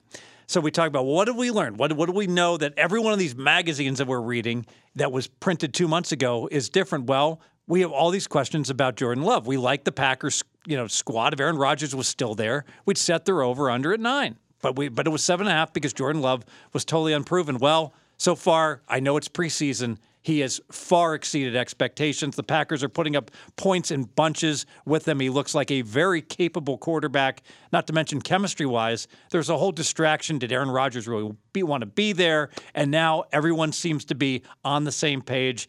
Um, as long as he's capable, he doesn't have to be, even be an average quarterback. If he can just be the 20th best quarterback, the Packers are going to win eight games. And if he's the number 16 quarterback, they're going to win nine. Packers over seven and a half. Good bet. Now, now, real quick, is this was driven by, in my opinion, something you can learn in the preseason, which is how does a quarterback look um, fundamentals wise? Is he is he doing under center fine? Because again, that was a question with Jordan Love. By all accounts, the guys that know quarterbacks better than me, a really strong preseason for him. Yes. That's something you can learn, right? And and I think it's meaningful. Like these rookie quarterbacks get first and go on the one, up motion penalty, up too much time. You know, it's I like think Houston being downgraded is very valid from this. Preseason. I agree. Mm-hmm. Um, Same thing with Carolina. Yeah, yeah. I think they looked a little better. I mean, it did. Feel, that first game was the worst. I mm-hmm, thought. Mm-hmm. Um, and and I would say one more thing: defense. We always say it's not sticky. Well, that's really saying it's random another way. But because it's random, let's say you just have a baseline and of talent. Green Bay's talent on paper is top ten for sure on defense. Not even a debate. Yeah. Now they weren't a top ten defense last Exactly. year, Exactly. but they but they had the talent. Yes. Is it because these guys are bad, or is it because the hmm. standard deviation or the range of outcomes is a lot broader on defense, which doesn't change so much, maybe a little bit, what you think of this D? It's last year it didn't do well. and just the chemistry in the building can can change year to year also. So to me, uh, uh, yeah, to me, I think that Green Bay, if you said over under Green Bay's defense 16 and a half, so is it top half the league or not? I would make a major bet on the under. That uh, meaning that there It should be ten to sixteen. yeah, they'd be better than that. I agree. So if they're going to have an above average D, I don't think people think it's going to be an above average D because if so, why would this win total be seven and a half? Exactly. So I think it's both that we've seen some good things from Love, but also I think the defense, because of the randomness of it, is deceivingly or they're underrated right now. Exactly. So average offense, above average defense, you win nine games. Yeah, or maybe eight. I'll take it because I mean, because like you said, offense is more important. But yeah. Exactly right. By the way, if you're wanting to get behind one game to play that I think is going to keep moving, it is this Green Bay Chicago game. Excellent teaser candidate, of course. You can still get one and a half, tease it up to seven and a half. Yeah, but late 130. Uh, yeah, you know, this is a good point. To everyone that likes to bet teasers, you need to check your teaser odds because there's still places out there that a six point teaser is minus 120, but a lot of books, the cockroach, the bookies are going to minus 125 and even minus 130 on the six point teaser. So check your book may have been minus 120 last year, may not be this year. Okay, now we got the the uh, two star now on the over. Which team is it, AJ? The Minnesota Vikings. And This is an interesting one. All Sure, let- let- sure. Fez, you're thinking about pressing the button. Let's hear this. if your only take on being anti Vikings is they were the, a lucky team last year, I don't want to hear it. Because Well, you have to Because it's too debunk it. no, it's fine. Uh, I, okay, they were, They were lucky. I'm not asking them to win 13 games. I'm asking them to win nine. I think he's making a good point here. Their offensive line returns all five starters healthy, which they didn't have last year, right?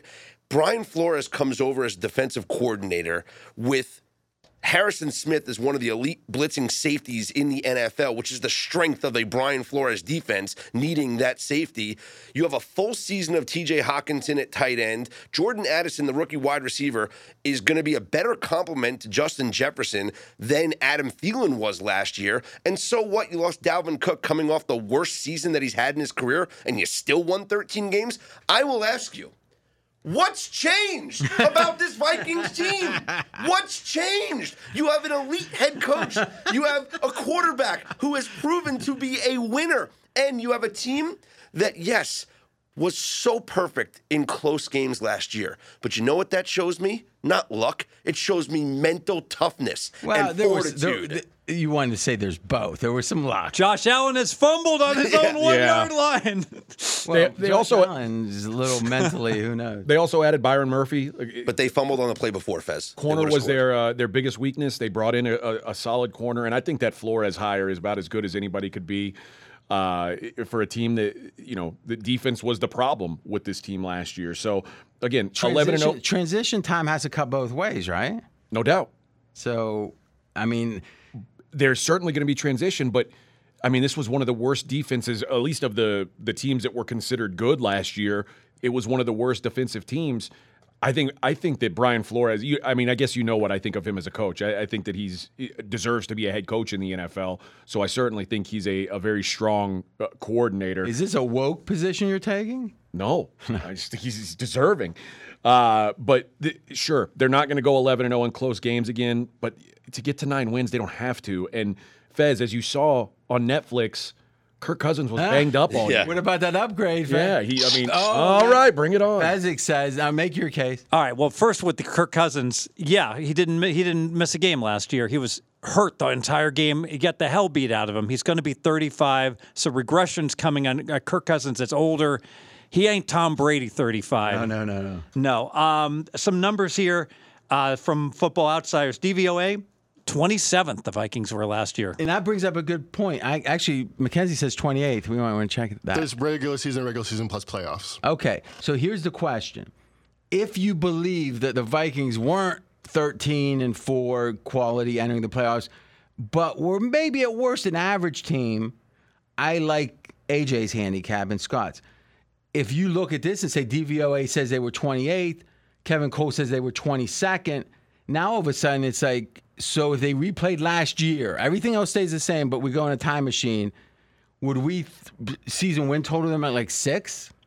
I think. Because that's what these I think probably. saying? I think probably nine. I'll give them the benefit But, of the but, doubt. but then, but how are they 28th or 14th last year? I'll say that they were like 14th. All right, I can accept that. I mean, it's, at then- some then point, how have they? Then I don't like your pick. How have they gotten I that much worse? I haven't finished my pick. Go ahead. So, Well, no, you've given your pick. You haven't finished your analysis. That's correct. Um, one more, one more point. In the five games that they won the DVOA battle, they won them all. Okay, so they they never when they won the stats, they won the game.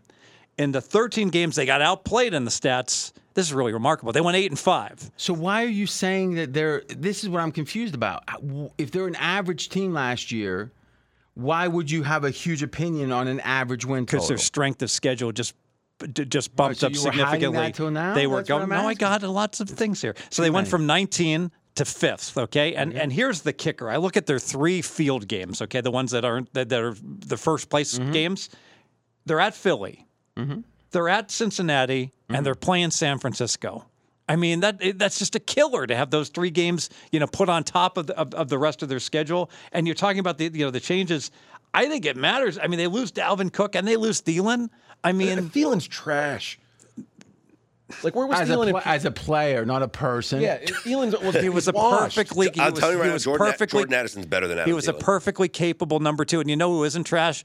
Um, Je- Justin Jefferson, who had like the greatest season for a wide receiver. I still can't believe he won that bet against me when he like finished third in the league, and and, and then you had the guy that finished first. Um, Justin Jefferson, I'm going to make a bold statement, is not going to have as good a year, not nearly as good a year. How can he? By the way, uh, last season the, the Vikings defense they they blitzed on 18.9 percent of dropbacks. It's ninth lowest in the NFL. That's going to clearly change in Brian Flores' system. And if you're talking about that difficult schedule this year, playing against Cincinnati, playing against Philadelphia, well, last season Brian Flores got a look at both of those teams, ah, including a Well, win didn't, look, it against didn't look too Cincinnati. good against Philly. No, it didn't look good, but he uh, got a look at those teams. So now he has an idea Of how, he's going to get beat again this this year. season. They, they have an idea how to beat If him Mike, too. yeah, if Mike Tyson came and fought someone knocked out in the first, we wouldn't say, you know, he fought Tyson. Uh, they were num- that fighter would adjust and maybe not get They, the they were also number they were number five in health, so they didn't have many adjusted games losses. A whole basically in terms of the luck,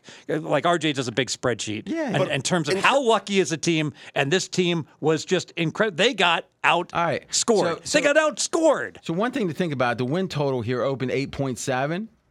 It's 8.7 and it's never varied beyond a tenth of a game. So this has been the steadiest win total. I think it's a great number and my thought is the more I think about I was leaning over, I'm probably leaning under now. I just think you got to remember they have one of the the one of the most analytical GMs, and he he's very strategic.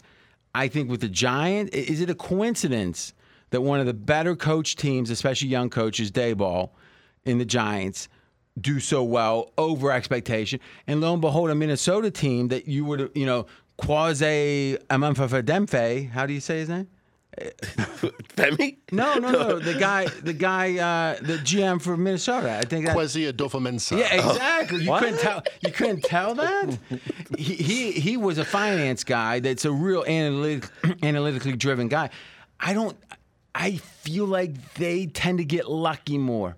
Like we talk luck, but they do. So I, I, am. I, I, am very high on the coach O'Connell, and, and one of the things that was See, most I'm not necessarily. the thing I was most impressed when I saw the the quarterback show is that Cousins would screw up and he and he he Oh, this is the over. Cousins upgrade, Yeah, okay. yeah, and, and and and he's like, you know, next time maybe don't fumble on the goal line and run the play I, I told you to run instead of that one you pulled out of your ass and turned the ball over. I, Kirk Cousins last year actually had at a certain point past the midpoint of the year, he was having a down year. In retrospect, it wasn't as down as I thought, but he is the type that he maybe is hitting an age wall because he's so physically limited that you think, oh, it doesn't matter anyway. But guys like Larry Bird, guys that they just passed the test of being athletic enough, and then one increment down, they can't play. and and you could see I don't know, but I like when he was walking around on his off days, it was like remember when Earl Campbell started to get older, you know, and the, just the way he would walk, it's not that bad, but he he took and, and you got your old line back. Good luck with that. We saw how they blocked for I him think, last I year. think Well, they were they they weren't healthy last year. Yeah. They were juggling around luckily, with luckily, last year. you guys now have a bet. The green button for the new listeners means if you say something, you better be ready to back it up with cash. Three hundred a bet automatically. And Fez says we're going under, or uh, and uh, the boys with their official pick going over for Minnesota. They both agree on the Bears under. Halfway home, Saints 9.4, open 9.4. Falcons, the biggest mover, if I'm just eyeballing it. Fez said under when it opened at seven and a half. It's now 8.8. this isn't going to age well. The Panthers down a little bit, 7.6 to 7.3. The Bucs down the same three tenths of a game, 6.5 to 6.2. What do you got? All right, best bet Carolina under the seven point three. Frank Reich. You know, let's let's let's talk about their rookie quarterback Young and you know Carolina. If you look at the final scores, yeah, they got smashed by the Jets, but then they had two competitive preseason games. One thing they have not been competitive is the first half when Young has been playing. They lost thirteen nothing, twenty one to three, and twenty to ten. So they have just gotten smashed. Uh, Young's numbers, I've got all three here. First game, four for six for 21 yards, an average of 3.5. Second game, three for six, 35 yards, average of 5.8. These are all bad numbers. And then finally against Detroit, seven for 12 for 73 yards, better of the three. But the bottom line, I watched all three of these games. He absolutely did not look comfortable. He did not look ready to go. Now, it's true, some of those games were behind a makeshift O line and bat- total backups on his O line, and that certainly didn't help him.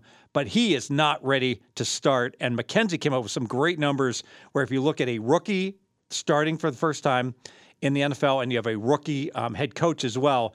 Those teams have massively underperformed. You want to give those numbers, Mackenzie? Yeah, it's not that common. It's only four times since 2017 that you pair a rookie quarterback with the rookie head coach. Three teams have done it this year: the Panthers, the Colts, and and and these uh, and the Texans. Those teams have gone on average 1.2 games below their win total, and that's not even half of it. They've only won four and a half games on average. Like they're expected to be terrible usually. The Panthers are the highest win total team out of any of these seven teams that have tried this, and I don't see why they're necessarily better than these other completely rebuilding squads. Do we count Frank Reich as a rookie head coach? First year head coach. Okay. First year with the team is, is First yeah. year with the team. Gotcha. Okay, so yeah, new head coach, first year with the team.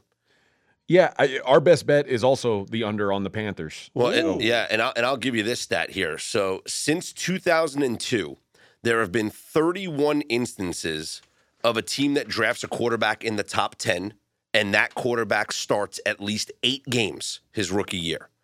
Those teams are combined 11, 18, and 2 towards their win total over. So the reverse So 18, 18 and 11, yeah. 18 and 11 to their win total under. Over the past 10 years, it's even worse 11, 4, and 2 to the win total under. Hmm. Well, I'm just looking. They had your pick again, Fez? Yeah, we both best bet Carolina on. okay. But no, AJ, you gave me that last last week also, right? yeah. No, I don't think so. What did you think of that stat on the rookie quarterbacks, the, the top 10 draft pick quarterbacks that have gone on to start at least eight games that season? I think that because of the pressure around those top picks, they start them a little earlier. Mm-hmm. Maybe even they look at it as a rebuilding year and they, they're comfortable with it. Like all that matters is his development. But I, I agree. I think, and expectations are high. Yeah. 18, 11, and 2, the last 31 times there's been a top 10 quarterback that started eight games as a rookie. They're switching from a four-three to a three-four, uh, which I always think is difficult because you like. It's one thing to switch defensive schemes, like you know, as long as you've got the same base. But that four-three to three-four requires different players, and it's it's hard for like guys are going to be playing out of position this year, is what that means. And then I, th- I think it's kind of underrated that and when they got Bryce Young, which is, I mean, it's a should be a franchise changing move if it works. But they gave up their best offensive player to get him. Like it- as part of that deal, they sent their best offensive player packing and replaced him with a Who was that? uh, DJ Moore, and they Yeah. replaced him with a washed up Adam Thielen. Like it's just a, it's it's not a fair trade off. It, there's no weapons for Bryce Young in his first season. Uh, and, and with no Christian McCaffrey there anymore, the running game's certainly not what it what it used to be. Well, see, I disagree with that. I think they played better after McCaffrey McCaffrey left or got traded. Now, why that is, we can debate.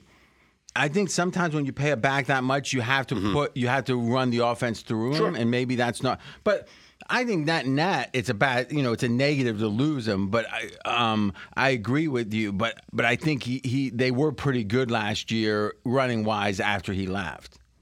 I, it just feels like a rookie quarterback could use someone leaking out of the backfield, like someone that's that can do the things that McCaffrey can do. What about Frank Reich though? He's a very good coach. He's bad early. Not early. Uh, Well, he's bad the first game. Yeah. You know, oh. one thing about Frank Reich is so here's a big, tall guy, you know, successful as a quarterback. That's a McCarthy. If he, McCarthy looked like that, he Well, well, now he's got more respect. Well, now he's got like this, the, the you know, the short quarterback that's like, like it's it's not in the same mold as it's so as far as mentoring his quarterback, it's not going to be so think, easy. You think that small quarterbacks have a Napoleon complex? I don't think that Reich is going to be able to show him how he succeeded and have him duplicate. It'd be that. funny if like George Jefferson was on the sidelines, like coaching him. Reich is gonna be like when you're looking over the offensive line, and Young is like, "What?" All I see is the guys took us. what's, fu- what's funny is I read something that said Carolina better than they seem, and someone was talking about the preseason. And the whole article was about one play that he threw with anticipation Mm-hmm. and how all the stats don't matter. It's that one play. There was a lot of talk, if you remember, when he was drafted and uh, when he first started at OTAs about his size. It seems like there's been um, a shift away from that. It hasn't been getting as much attention in the media. It's boring to keep saying it, but it doesn't change. Exactly. And I think that we're going to realize it when he is sacked, when he's not seeing over the line. Things will come to the forefront over the course of the first couple of games of the season that are going to make people bring this sub- this subject back up. He is undersized. You know, there's a line in, in Heaven Can Wait where, where Warren Beatty's like he's trying to get new bodies. He's got to get, get get be put into, and he's like, "That guy's only 5'8". He can't see over the line." so just let him crash the motorcycle and Heaven's die. Gate's one of the most famous. Uh, Heaven Can Wait. Heaven, can, wait. I'm sorry. Oh, Heaven can wait. Uh, That's Warren Beatty gets. He's the quarterback for the Rams. okay. No, that wasn't what I was. Dyan Cannon Uh-uh. looked hot. Thanks. We're not doing that anymore. Thanks, Fred. one to ten. What was she? No, no, no, no, no, no, no. All right. Um, all right, what was he? Right now? Who's someone that everyone else thinks is good looking fast, but you just you you kick her out for eating crumbs? Well, stick with Jennifer. all right, now um, I I think there's too many cooks in the kitchen here. We've talked about this, but back to the quarterback size real quick. I told this story once. I'll tell it quickly. I remember Pat White, the West Virginia quarterback, was playing, I think, for Miami. And I think it was I think it was a regular season game. Pittsburgh was playing him. And I think it was Ryan Clark at safety, who was a tough mother effer. And he, you know, he has uh, I think it's sickle cell and he can't he wasn't supposed to Denver. play at altitude. Yeah. He said, I said, screw it, I'm playing. Almost died. I mean, that's how tough this guy was. Well, Pat White was running, you know, he was like five, I don't know, was he what, five nine maybe, but small. He was a good running quarterback. And this was back probably 10 years ago. He runs around the left end and he gets about four yards and he's just about to go out of bounds. but he turns it up just about a, an extra step. And Ryan Clark hit him so hard that he just Ryan Clark picked a spot and went. And I don't think Pat White ever took another snap in the NFL. I mean, it was like it was one hit. It's like that Bledsoe hit, right? Similar to that. Eh, but it was just because he was it was like the guy shouldn't have been on the field Yeah. it felt like and i'm not saying that that's the case here i'm just saying there is something about being five um, when you, if you're a guy and you see another guy you know your normal size let's say and he's six five, you know 245 you can tell yourself all you want, it doesn't matter. And yeah, you know what? If you're a UFC fighter and you know the double arm bar, yeah, you probably could kick it, you know, win in the end. But I tell you this, if you're not arm bar and playing football, and it might only be once a season you take a hit where your weight matters that much, but it's at one time can make a big difference. It was uh, actually later in that game. Ike Taylor hit him in the head, helmet to helmet, knocked him out. He never They just- played They had to haul him off the Is field. that right? Yeah. I mean, it was. Well, Ike Taylor was one of the hardest hitting. the- His name was Nails. That was his nickname. You know, like amongst the, I, I think amongst his teammates. Like, He he one time like Ike Taylor would be in pals all the time and. It was like LeBron. You know when LeBron went down, you never thought he would be hurt. Mm-hmm. Like certain guys go down, you're always worried. Ike Taylor went was in a pow so many times. I don't think I ever thought he was going to get hurt. One time he comes out, he's holding his holding his forearm, literally broke his forearm. I'm like, finally he gets hurt. God damn. Next game he's playing with a cast out there. I mean, it's like, it's- I mean, he was nails. That's all you can say. But did you look that up? The hit? Yeah, Did yeah. they have? Did they have it? The No, video? uh, it's just in, in Wikipedia, but he it says uh, White suffered a helmet to helmet collision when after being tripped, Ike Taylor hit him in the head, left him unconscious, where he was carted off the field. Try to. You got to play. To, Yep. get- announce it for us. All right, so Pat White's in. Like, he didn't pass the ball at all this It's around season. the other end, it's around the yeah, he was like a wildcat knew this. quarterback. Okay. But do it as Howie Cosell. So he ro- he rolls out to his left. That didn't even look like that bad It of a wasn't hit. that bad. Yeah. Well, that wasn't. Wait, it's, That's it. Yeah, because now he's lying Taylor motionless. at Fifty-one. Then I didn't even see that. Let me see. This is Pat White. He rolls out to the left. He's at his own 20 yard line. He goes out of bounds, and he, Oh, as he's I- falling out of I don't know bounds, he takes a hit remembering from Mike that. Taylor right that there. was not what I remember. Number 24. It's funny how memory messes with you, man. And he lays right here's the slow motion replay. Let's see how bad it looks. Thank you, CBS, for giving us a slow motion replay of a guy falling helmet to helmet into a defender. It actually didn't look that bad. I've seen worse. I, I, got to be honest with you. I, if I saw that, I wouldn't think anyone got hurt. Mm-hmm. But it, but if anything, it kind of His size, he's soft, he's small. Not soft, but I it, know, makes, yeah. Mm-hmm. it does make the point. If that hit caused that much trouble, I don't know why I remembered that different. All right. That was kind of, eh, let's just say this. If it was 1985, we could have went our whole lives and never seen that hit again. It's By the way- so crazy. The stuff is so accessible. You said it was about 10 years ago. It was, it was 2009. It was a long time ago. that, that's closer than I thought because actually, whenever, you know how it gets when it's been a while, Yeah. it always feels like less. All I right. hated Pat White at West Virginia. It was- You got his revenge. If I'm not mistaken, he was the quarterback the year they were undefeated and it could have went to the national title game and he lost as a 28 point dog or is a 28 point favorite against West Virginia. no, he played for West Virginia. He played for West Virginia. He played. Oh, okay. Well, yeah. I'm sorry. West Virginia was against Pitt. Yes. It was a 28 point dog. I remember Yep. that.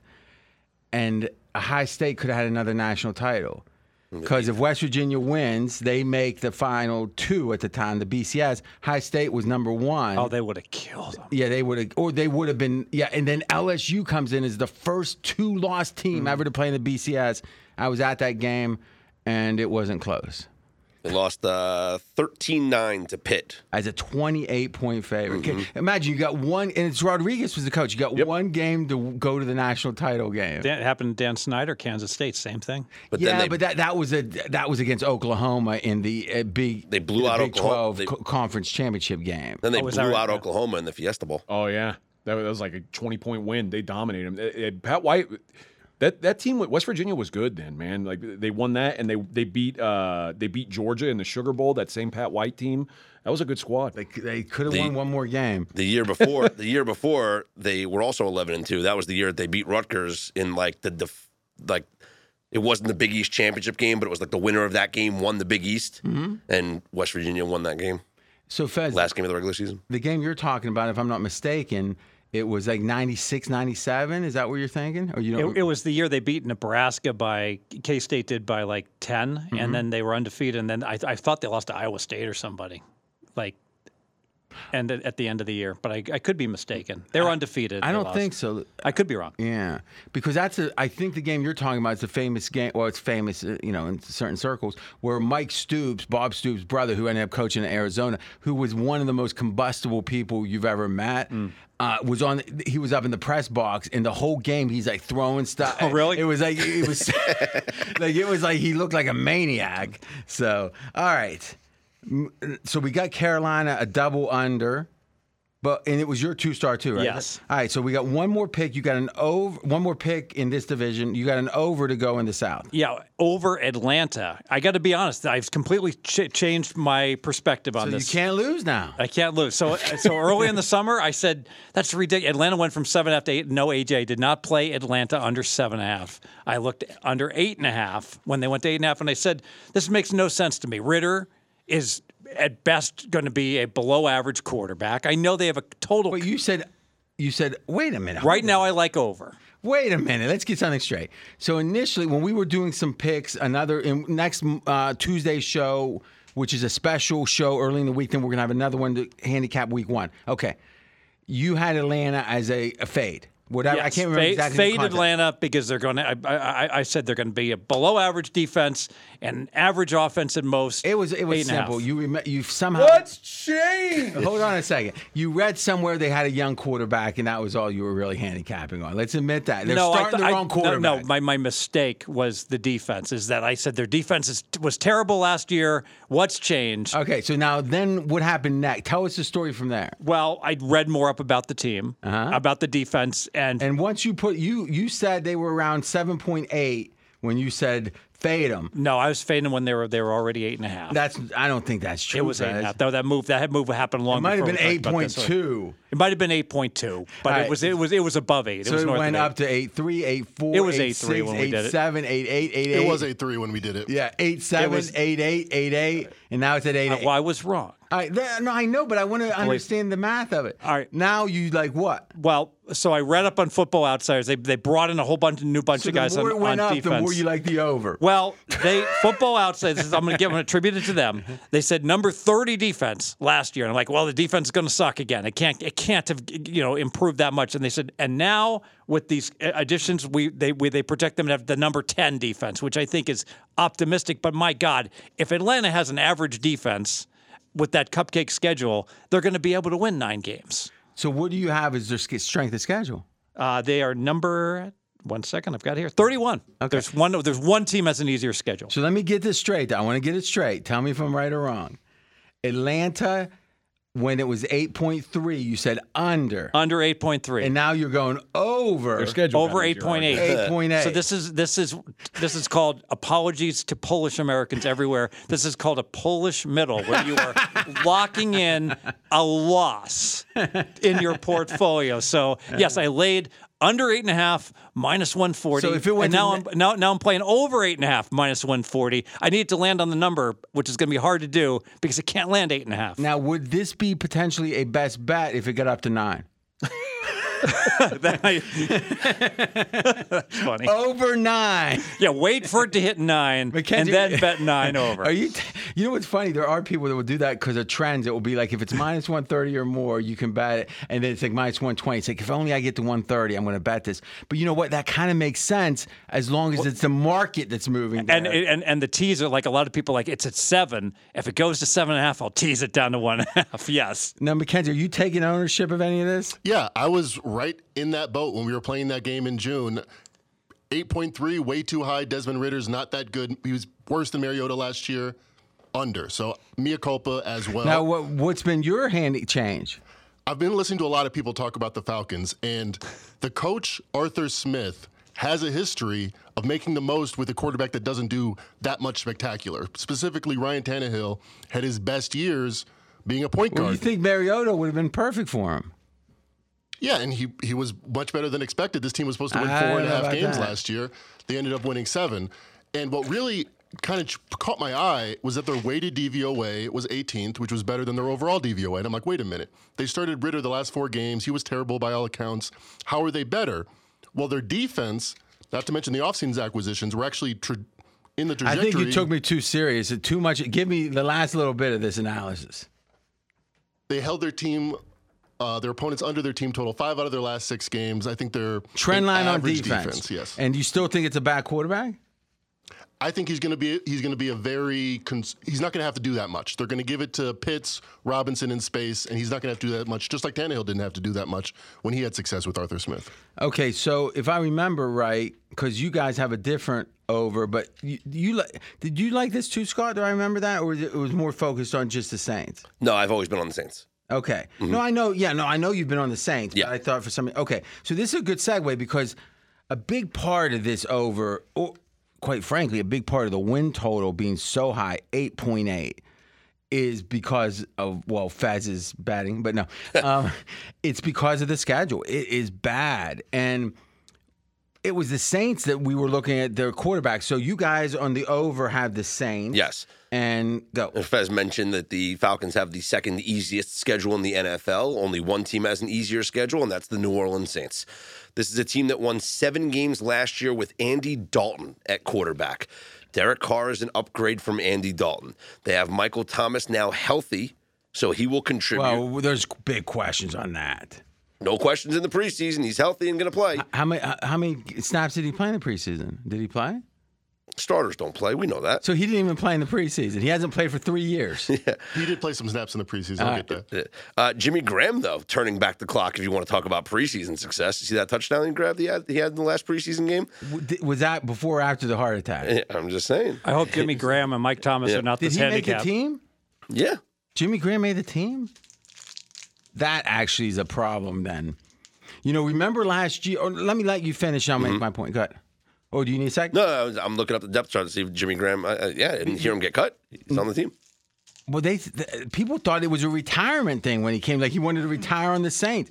Michael Thomas eight snaps in the preseason, How many catches?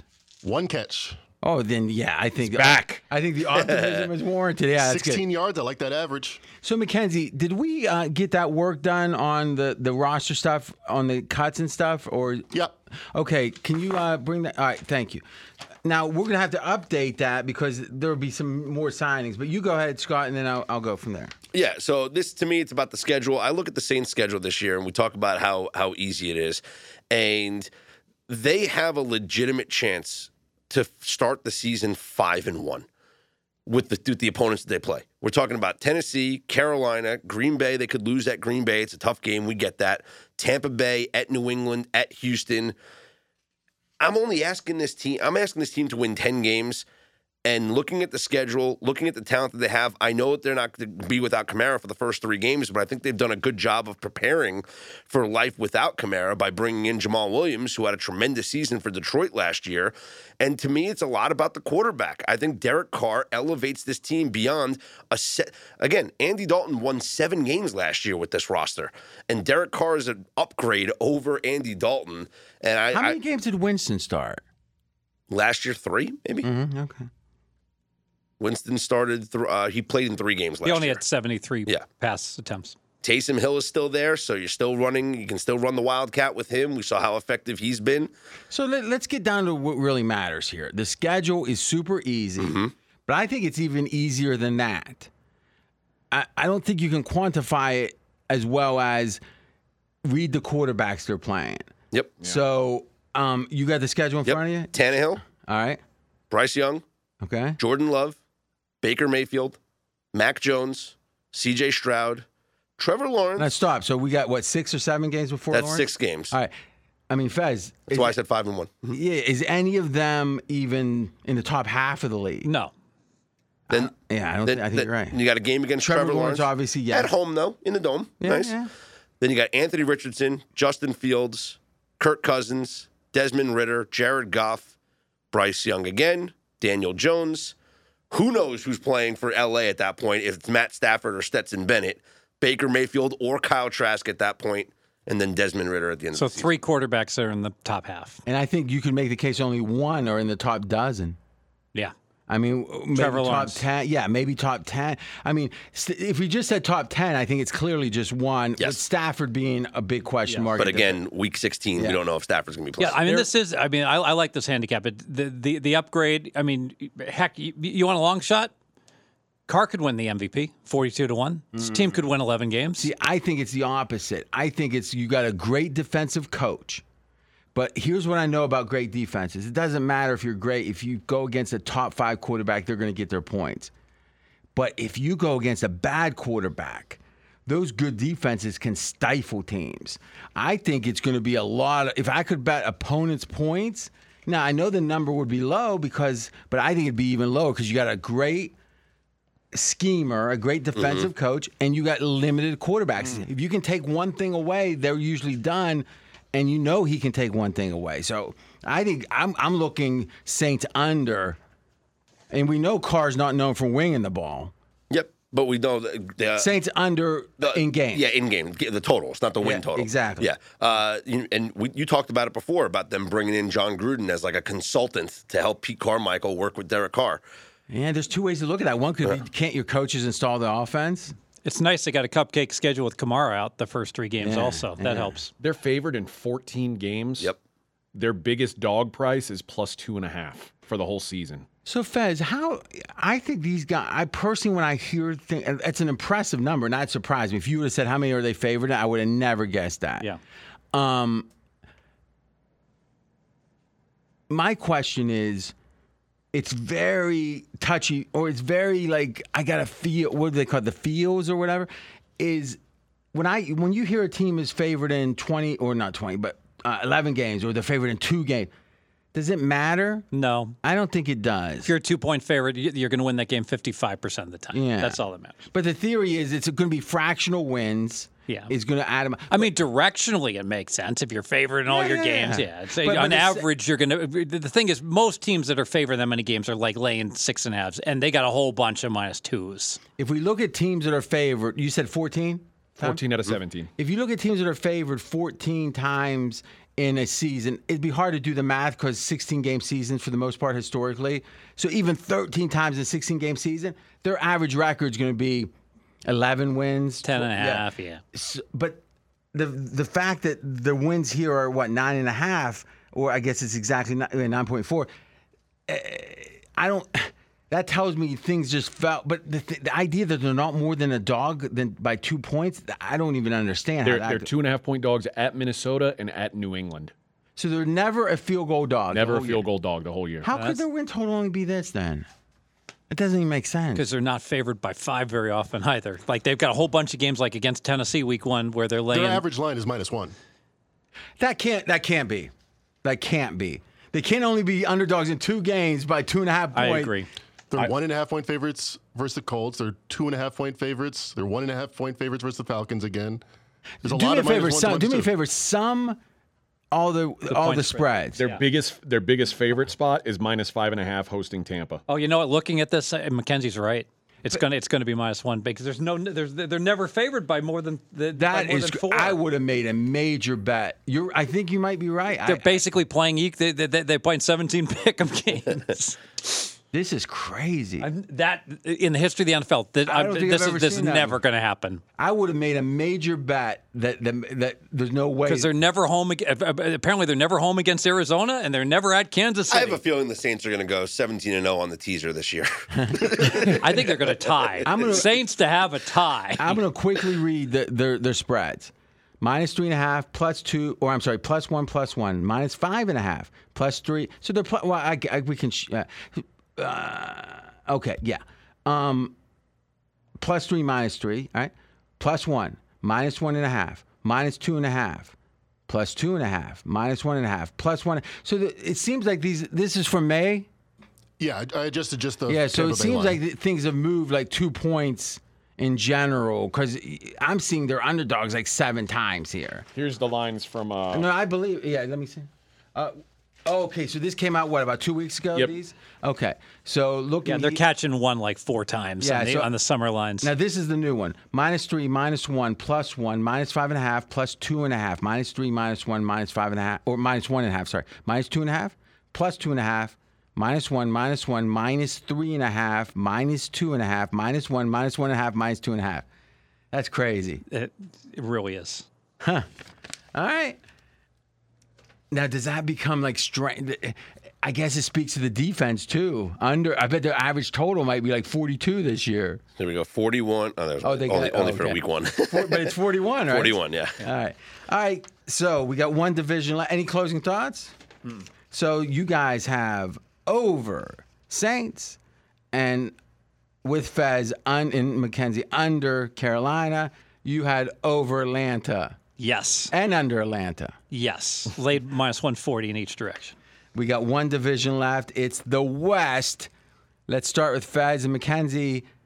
Mackenzie, are you signing on to an under San Fran? That's what Fez been doing that the whole offseason. We- We're going to diversify here. Oh, over 49ers. no, we're, we we we stayed off the Niners because I didn't want to come to come to unhappy blows with Mackenzie and I, and if it did, I would He's lose. saying you'd be unhappy. Yes.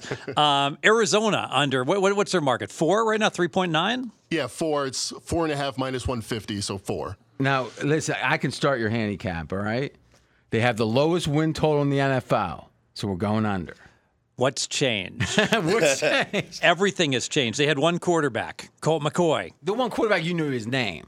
Oh, he's very capable. He could, took took took me for a ton of You money. think, you think they they said we let's get rid of our best quarterback? Ev- yes. That's exactly what I think they, They did. had, they I think so, absolutely. Ever, I I can tell you this: if there was like one thorn in my side in these football contests, is every time Kyler Murray was out and Colt McCoy got named in, I would take the the three point line move and I just get d- d- destroyed. I was never in the game because they Arizona would win outright with McCoy at quarterback. They'd certainly cover. Um, That's a hell of a handicap right there. well, it is. A, I mean, it, it is intense. this team doesn't care. So who's So going to be do the? so you do believe they're tank? They're purposely trying to lose. Why would you get rid of one of the best backup quarterbacks in the league to Well, go with Dobbs? Do you think may see this is what I was saying Scott does. When you, when someone who knows so much more than you does something, you think they're wrong. But he's got a documented history, McCoy, of being able to play in the NFL. He's 37 years old. RJ, they're starting a guy they just traded for last week. He's their week one starter. I think there's a trend of things here. And by the way, this is our best bet too, is the under the Cardinals. No way. Oh, shocker. No way. The lowest win. I stole your pick uh, again, Age. But there is there's like a, a group of things that I'm not going to say it's tanking, but if it's not, it, it sure feels like it. Remember they they traded back in the draft this year. They released Hopkins and they released him before June 1, so all the dead cap money was on this season, not spread out. And then they trade Isaiah Simmons uh, for a seventh round pick, a top 10 pick. They trade for a seventh, a guy that was playing for He them. was well. Trey Lance was the top three pick. Right, but this was a Guys- guy who was playing every snap for them, RJ. you, t- you talk about the chemistry of the team. So we talk about the Washington ranking at the bottom of the NFL under the old ownership. Mm-hmm. Well, guess who else ranked on the very bottom? The Arizona Cardinals in terms of food service, uh, um, nutrition, weight room conditions, just just across the board. This is a place nobody wants to play with play I've for never, right now. I've never heard that handicap before. The, the the lunches aren't good. The lunches are bad in Arizona, and the team does not. It, it, they are not motivated to win at all. I heard they had bologna sandwiches that were room temperature. well, well, I, I just, I just, mayo. I just They bet don't this keep team. their Uncrustables in the freezer. Grade me on this. I just bet Arizona have the worst record in the NFL. Yeah? Plus 250. I think it's a great wager. That's a fantastic. And I think the the the Colt McCoy thing, it's it's not indefensible to say Josh Dobbs or Clayton Tune might be better than Colt McCoy. It is indefensible to give Colt McCoy all the first team reps all summer long and then cut him after the last preseason well, maybe game. maybe they figured out he what he he got old. I guess that's possible. Here's what I would say.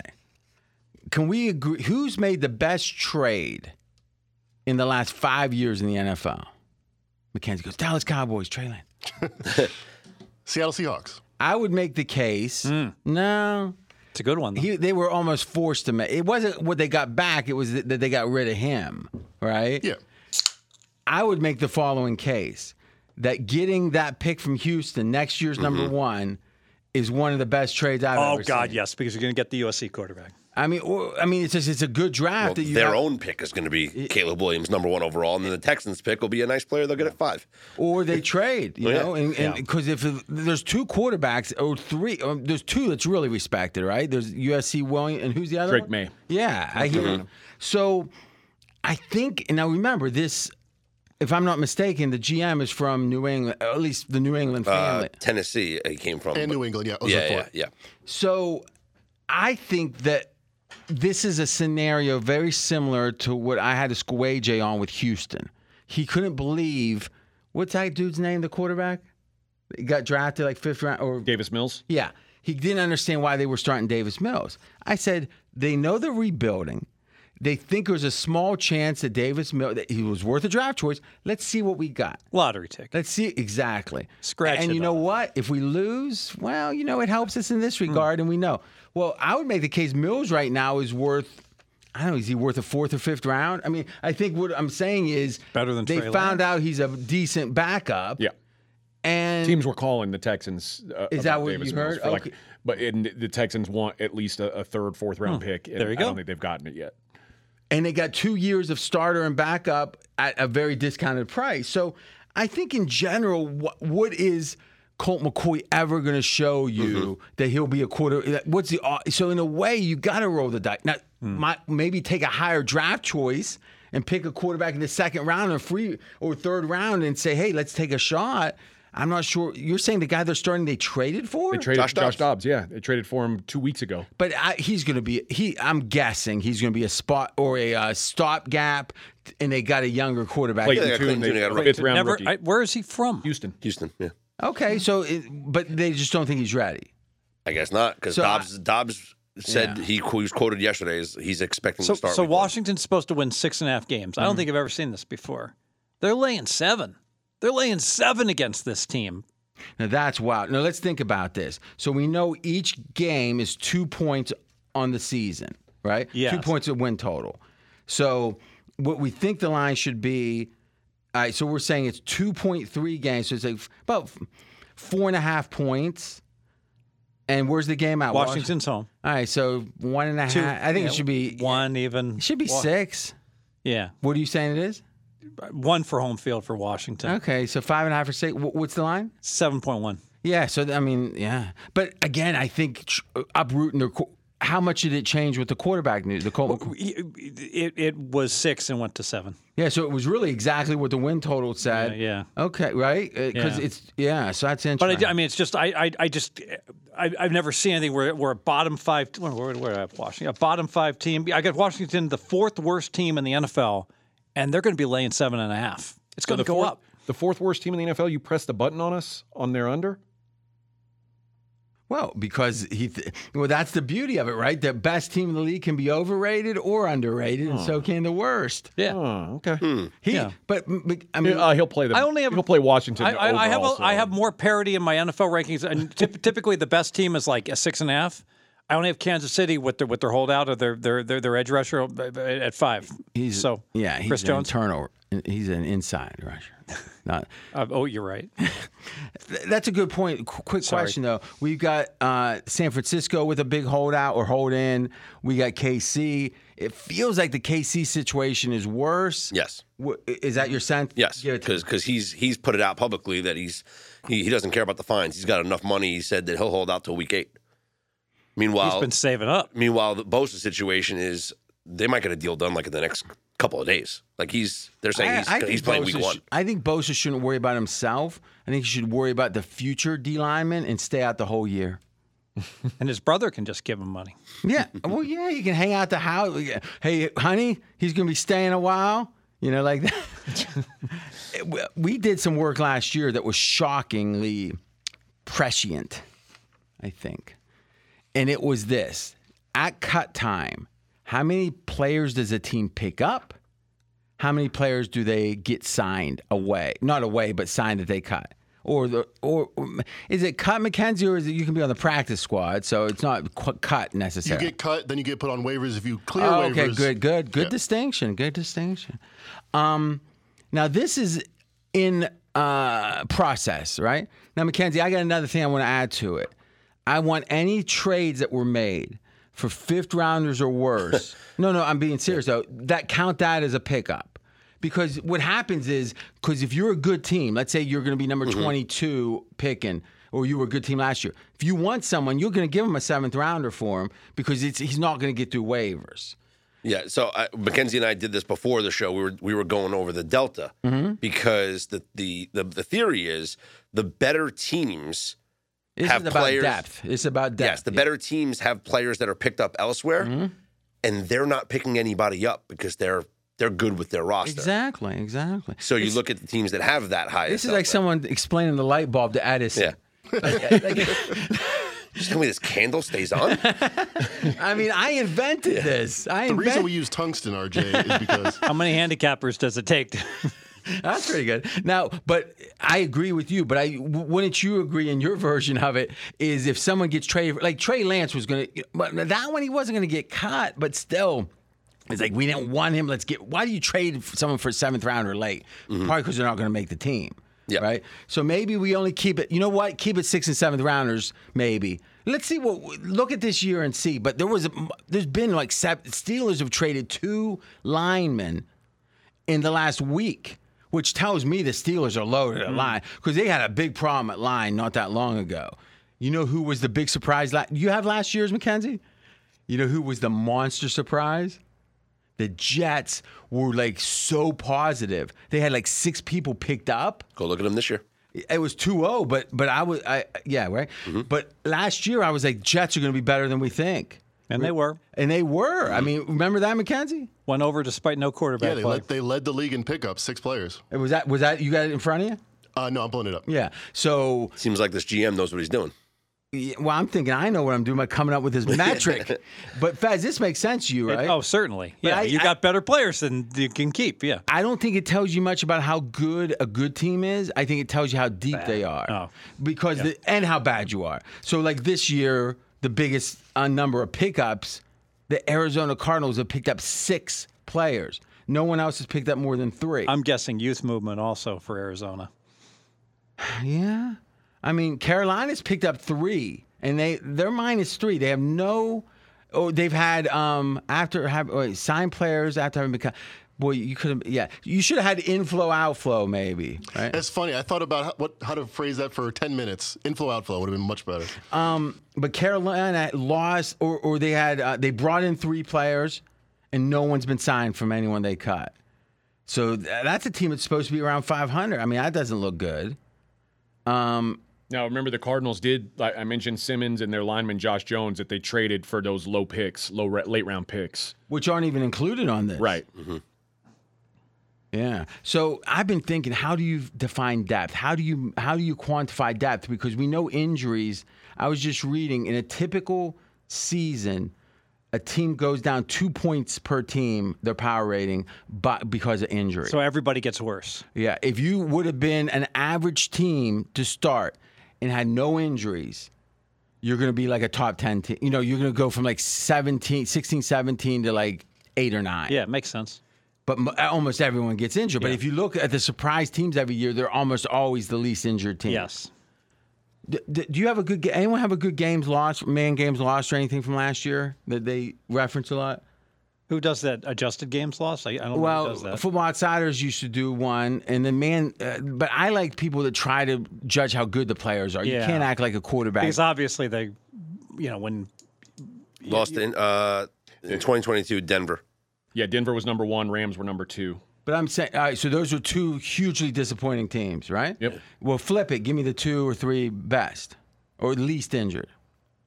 And these are, I'm predicting strongly going to be Steelers, Well, no, Steelers had they were injured a good bit last year. not their O line. Let's see. You got it? Anyone? No, because football, Football outsiders outsiders is down. Yeah. Okay. Um. All right, so we'll see if we can get that before the end of the show. The least were Steelers, Jaguars, Chiefs, and Eagles. Steelers were the least. That's not good for this year. All right, so say it one more time. Jaguars, Eagles. Steelers, Jags, Chiefs, and Eagles. All went over their win total, right? Yeah. Yeah. So you can't predict that, but what you can do is look at last year, compare, assume average this year. That's the best you can ever do. Yeah. Though I would Well, say, well, you, you- well, you're going. to go ahead. Go ahead. No, um, there are some teams like San Francisco that I heard a stat that over the past 10 years, separating the offense and the defense, all right, every single year, both the offense and the defense had more injuries than average. It's like uh, it's like impossible. It's like a thousand to one. So some of that might be: Do you play? How hard do you practice? Yeah. Now, some people think practicing helps you not get injured. I don't know. Um, the one exception I was going to bring up was if you look at who was the head of the training staff for the Rams, after they won the Super Bowl, that person got hired away, and I'm thinking it was Minnesota. I can't remember. Mackenzie, maybe look that up. Um, so the Rams were the like top five in least injured for year after year after year. Then they lose their trainer, and they were one of the top injured. So that seems like something to follow, Now, right? What is interesting, having watched that quarterback with Cousins, Mm-hmm. they literally are like he's got his own guy, but but like the the, the it seems like they were on it. Oh God, yes. Yeah, Tyler Williams was his name. He was hired by the Vikings, correct? And we're and the Vikings were wearing the man games lost, or or the one you guys use, because that seems like something that actually helps these guys with their over with Yeah, Minnesota. it does.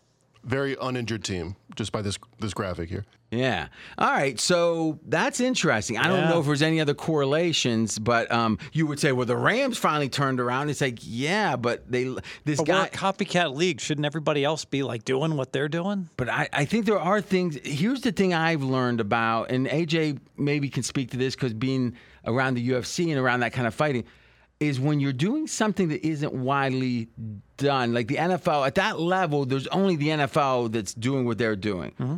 There's a lot of secrets. There's a lot of like this one guy, because there's no classes on how to be an NFL trainer. There's classes how to be a trainer mm-hmm. At low normal levels, right? But at this hi- rarefied air, you get a lot of. T- Remember the move, or you you know Nike started because a guy was fiddling with his shoes, right? Mm-hmm. And because he was a track coach or something in Oregon or somehow so. It was like no one else was doing it at the time, so he kind of was in his tinkering and he did something wild, and they made a company from it.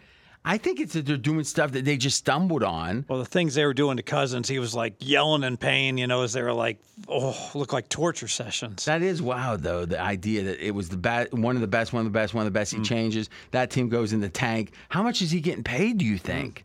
If it's a million bucks a year, it'd be a steal. I bet he's not. but what he's not getting paid close No, Nah, that's what I'm thinking. Yeah. 300K. So Fez actually referenced uh, some of this survey. So the NFLPA released a survey. They polled over 1,300 current NFL players, asking them to rank key elements. The elements that they ranked were treatment of the families, nutrition, weight room, strength staff, training room, training staff, locker room, and travel. So Fez mentioned like nutrition and whatnot. But as training staffs, the highest graded training staffs, according to this survey, Panthers, Texans, Colts, Rams, Dolphins, Vikings, Giants, and Eagles. Hmm. And strength staff, uh, the highest ones were Rams, Dolphins, Vikings, Eagles, Bills, Browns, Cowboys, Raiders, and Commanders.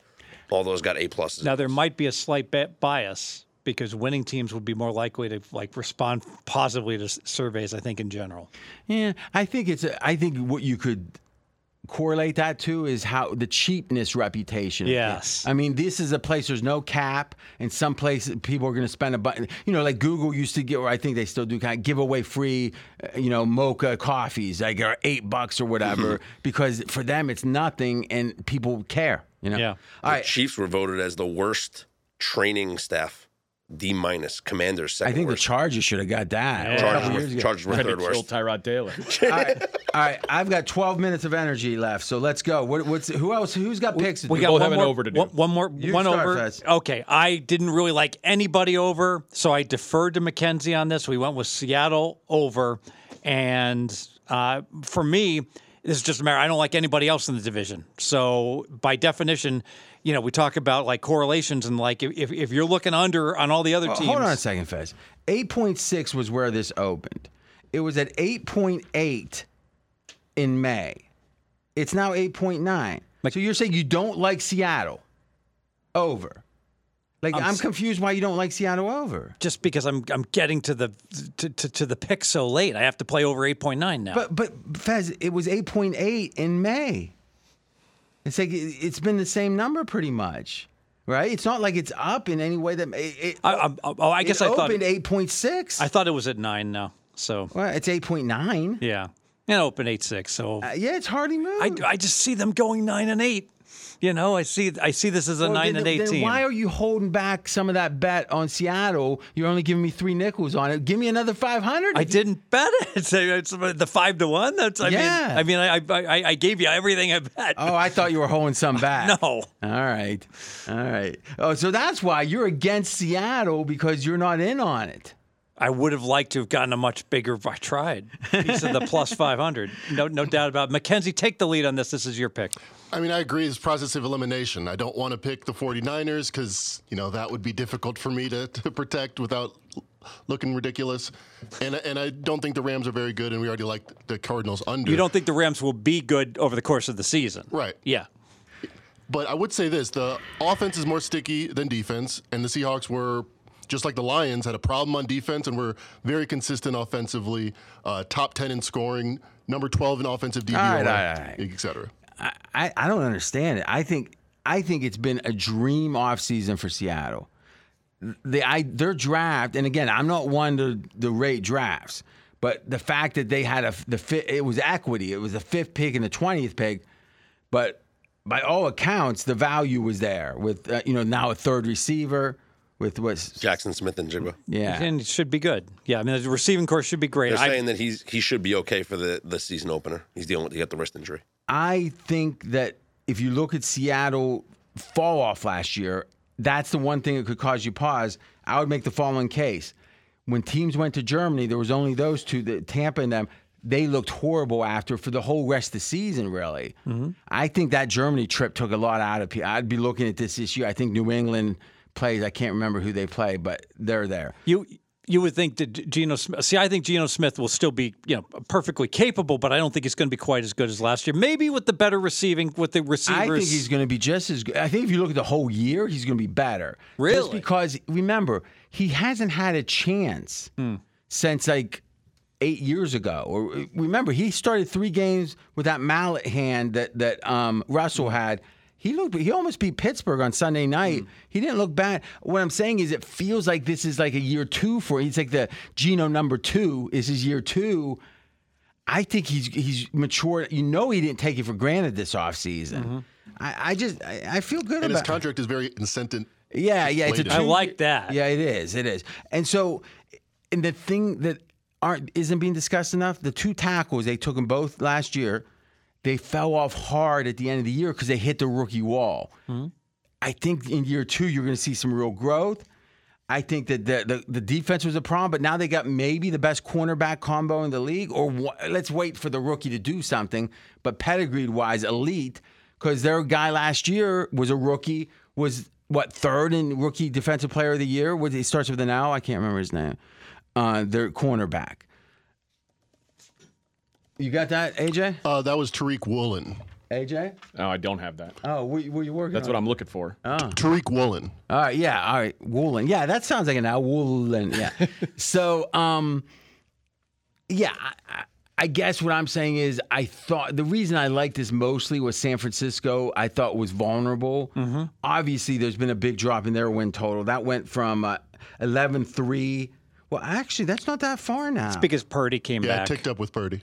So so they got good news with Purdy, and so yeah, but the, the low point was 10-7. It's Yes. only 10-9.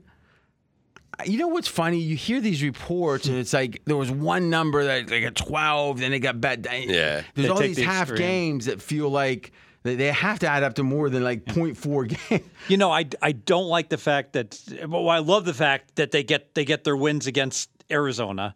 I really wish they weren't playing the Rams week one. You know, I want to play the Rams at the end of the year, and so they play the Rams week one and then like week What ten. is it about the Rams that we're so afraid at the beginning of the year versus the end of the year? Because they're healthy. They're fragile. How- but they- but they're fragile. healthy. They're big because they're they're much more fragile than Why? any other team because they've got like four good players and a bunch of scrubberinis. Yeah, but that. But what I'm saying is, most teams. You're saying Scott doesn't think that that um, Stafford's going to be starting for them by week twelve. Would that be a fair statement? I wonder if Stafford starting. How many games did Stafford start last year? Nine. Nine. Yeah. How'd they do in those games? They were three and six. Yeah, I'm not afraid of Stafford. I don't know if Cooper Kupp's going to be around. You know, come November. Wasn't he hurt like now? He's coming back. Yeah, but he's. But what I'm saying, he's hurt In Already, fact- see? Yeah, I don't know. I don't. The, I'm the not, market is betting the the Rams week one, so the market l- feels the Rams aren't going to be a team that's going to win seven games, but they like them early in the year. The line, the, they're at Seattle. The line's only four and a half. This is funny. The biggest drop I think any team's had in any week, the Rams went from 7.2 on uh, May 2nd to 6.5 the next week. Seven tenths of a win. Damn. What was right after the, well, I think it was just a bad opener, right? No, it that was in in, May? in March. Yeah. I no no no. This feels like there was it was it the Ramsey trade? I don't know. It's right after no. the draft. Uh, yeah, after the draft, it was 7.2, ticking down from the opener of 7.5. And then I guess it was just the market digesting. Well, first of all, the opener draft. was seven point six, True. according to your document. The Ramsey trade was March 15th. So before any of these numbers open. Yeah. So yeah, there was a sense. Of, I think what happened was they said we're, we're shopping Ramsey, mm-hmm. and that was a think real right. leading indicator. Yes. because that was interesting. Okay, all right, but it is interesting. The Seattle division odds that were at a high of five to one, and now are what plus two twenty. I didn't even. I look. think someone just said that, Yeah. right? Okay, so Could be think, 250. think about that. Seattle opened up at 8.6 and they're only 8.9. So a team went from plus five, five to one, 500, less than half that. Their win total only goes up three tenths. because all the other three division members had their their, Yeah. their total go down. Yes. Yeah. So so thus we would like Seattle's season win number even more over if their if their division odds changed that much. That clearly their their schedule got a lot easier. And you could make an that that actually makes the point even more. You would think all the down ticks for these other teams in the division would equate to about three tenths of a win for them, which means they didn't get upgraded at all. Which I actually think they're still underrated. So, so so even if Seattle didn't get upgraded, they still should have ticked up because of all the downgrades And of the other teams. And so it, but by just the, an amount that see, thus think, thus we like Seattle over. I, well, you should. I don't like any. I am. I Well, no, am we picked it. Not involved in this pick. I have to be. I'm No, being- I deferred. I'm being first. I I'm deferred. I'm I deferred. I, it's like South Carolina deferred to North Carolina. You're like- Collective IQ, we got there. remember when Richard Simmons got kidnapped? No. I mean, it it was like somehow he was in uh, an elder care, something. It's like and- by his his maid or yeah, it was crazy. We're holding him hostage. Did he ever get out? I don't know. I didn't know he was alive still. I don't know if he is on. Listen, when you have that kind of cardio development, you, you live a long Yeah, time. tell that to the Jim Fixx, the or the the the the, the, the runner that dropped dead at 50, in his fifties. Well, he was doing meth. Was he? No, I don't know. I don't know. It was a joke. it was an ironic joke that was obviously a joke. All right, let's move on. What do you guys got? We're going with the Rams over. Uh, and RJ, I think you would endorse this because when we did our See, over under gone the other season win bets, you selected the Rams as one of your overs. Huh? So I think you'd be on board here. I, I'm, I don't know. I'm starting to wonder. Uh, they look so bad in the preseason. Forty-one nothing. I don't know if I've ever Well, like- seen that the last week. Like Fez says, we we like the fact that they get to play Arizona twice, and with a win total of six and a half, now we're we're only looking That for five it. more wins. is We need to go five and ten. There's only 10.3 wins between the Rams and the Cardinals. But now you guys gotta get two. Yeah, a tie. Yeah, and so now I think that we're only looking for five wins. Uh, they do have the benefit of playing uh, a couple of you know young quarterbacks and Sam Howell and Anthony Richardson and Jordan Love Oh, that this can't year. Be the handicap. What is the handicap? My handicap's on the the offensive line, and you mentioned Matt Stafford wasn't scary last year. This offensive line set the record for most adjusted games lost. 71. The previous record was 57.1. So they blew it away. And that stat goes back to 2001. So the worst offensive line injury since 2001. Four of their five starters on the O line missed at least four games.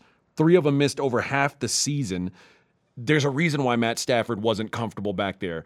They they didn't have anybody protecting him. Maybe because Matt Stafford in 90% of his career has been losing, losing, and losing. He has, but he's been healthy for 90% of his career until last year. I thought he's been playing hurt. Well, I think he was tough. He, I mean, as the years went by, he got more hurt in Detroit, but he's always been tough. I give him credit. Go, ahead. I'm sorry. But I, I just think, you know, when you look at all the games that they lost last year, Kupp missing eight games, Donald missing six games, Stafford missing nine, and then they, the drop off was to like Bryce Perkins and John Wolford getting starts. and they still they, they still won six games. Like, how does that happen? So Well, remember, they entered the year as like the fifth favorite to win the Super Bowl. Right. I think they and only won everything fi- I went think they wrong. only won five. Oh, you're right. They did only win five, but everything went wrong for them. Like I said, from a health standpoint, I think Get I- used to it. It's going to happen again. Well, I, I okay. like I like their I like the over a little bit. Here's why. There was a choice. The coach could have went to Thursday night and and and and it uh, announcer, and he would have made as much, if not more, money.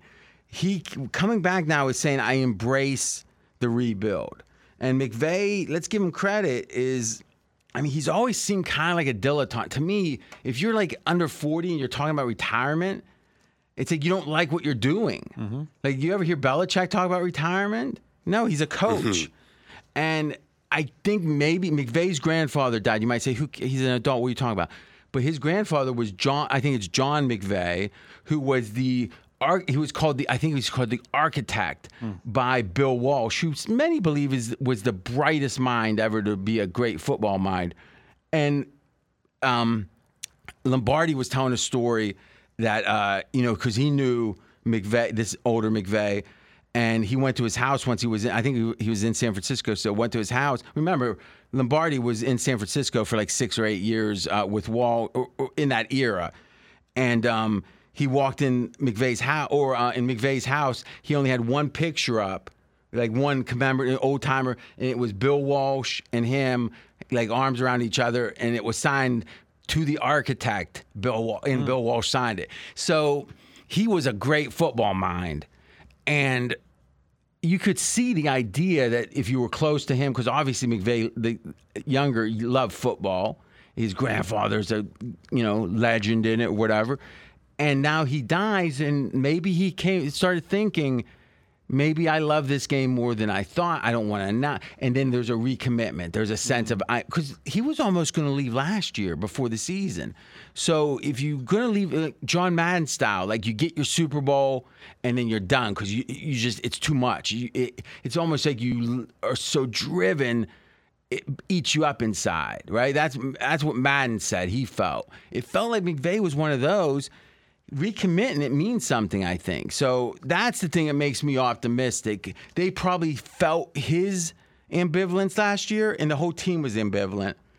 But did you notice when did he perk up? McVay perked up as soon as everyone was hurt and then when remember Sam Darnold comes with like 30, 30 hours notice. Baker Mayfield. Baker Oh, Mayfield. I'm sorry, Ba- Yeah. I, I kind of merged those guys.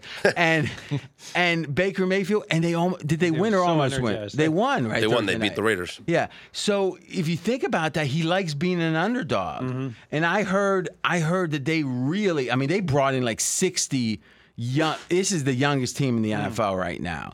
I have a feeling they're going to trend up in some Let's just say this, if they stay healthy with those big boys, they're going to be a lot better come Mm. week 14 cuz they got a lot of youth. Now listen, they lose Stafford, who knows, right? Big if, yeah. But they might they like that quarterback, right? The what, Stetson Stetson Bennett. Bennett. Yeah. He's They- a winner. I mean, that's. I mean, listen, McVay knows his stuff. I I gained respect for McVay coming back this year. I really did actually. So, so I would lean over. You lean under, Faz? I do. Is that what you do? Just look at the word. What what bad team do you think is going to go over? Washington. Uh, I don't know if six three is bad, but okay, Ah, yeah, They're bad. you're right. That's tied for the yeah. I who else?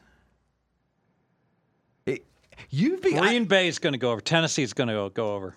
Wait, first of all, Green Bay has almost eight wins. That's not a bad team. That's I know. You know what I think? I think you've become more of a follower.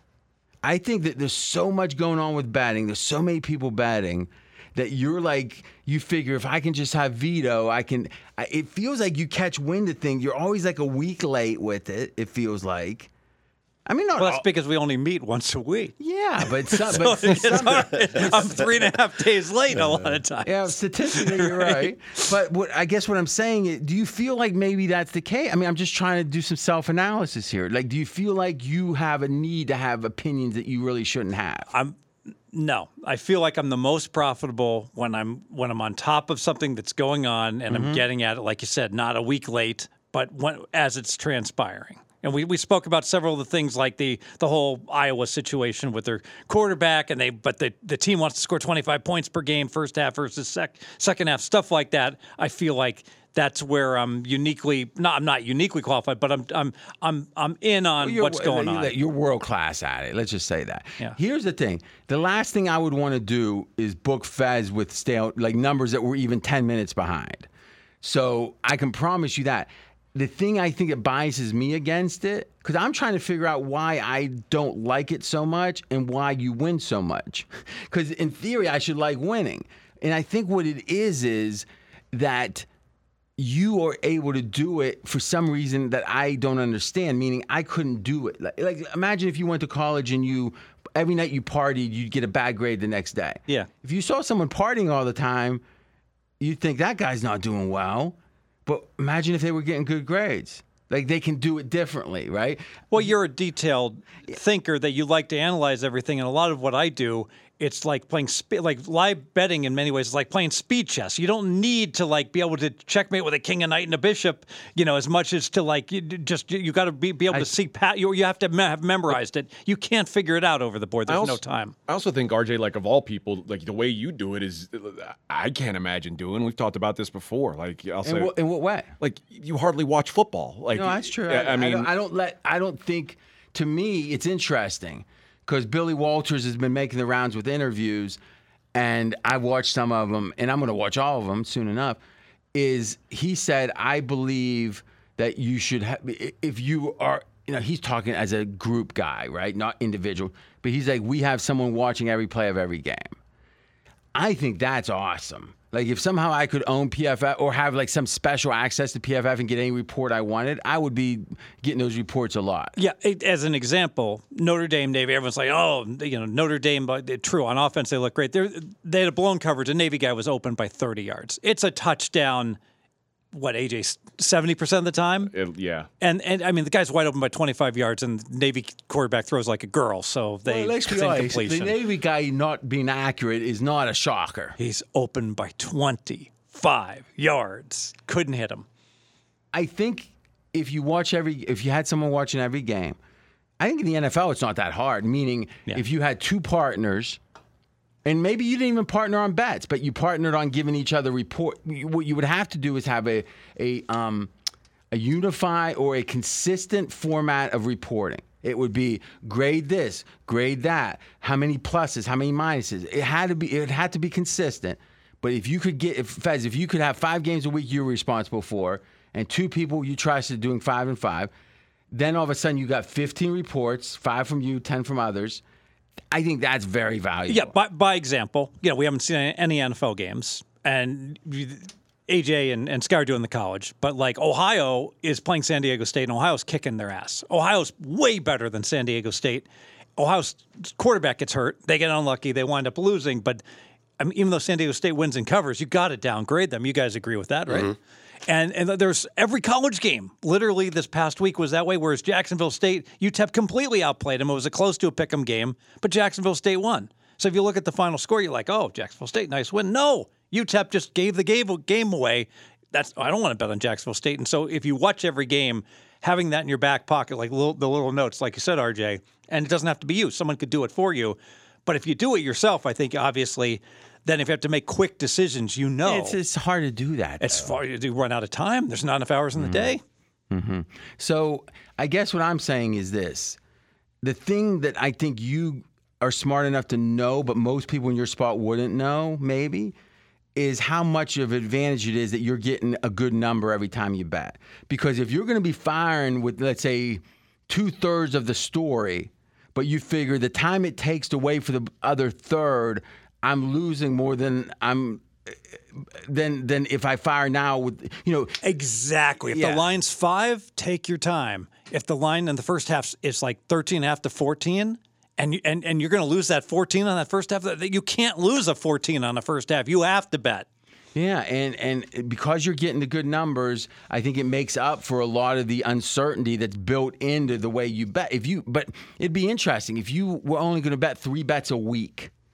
Yeah. You, I think you would go about it very differently. I, oh, I agree. but most people, most people, the best thing they could do, the best advice I could give 90% of bettors is bet less games and bet less money. And there's the you know the famous well what's the optimal bet for a losing bettor? Zero, right? So in general, it's bad to see someone or see someone take advice of like betting more, bet more money or bet more gains, bet when you don't know everything that you want to know. No, I'm betting not as a guy to make a living, to augment my living.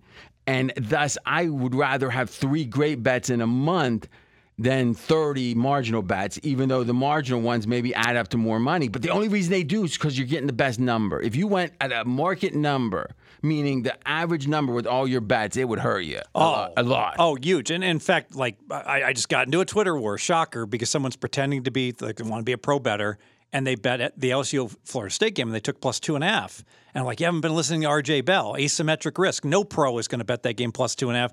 Who cares if it drops down to two? You take plus two. You know, three is This was well before the game. Yes, it, and and I said the only reason to ever bet a plus two and a half is if you're certain the line's going to go down, and who really is ever certain, Mm-hmm. or the game's about to kick off. Otherwise, you wait.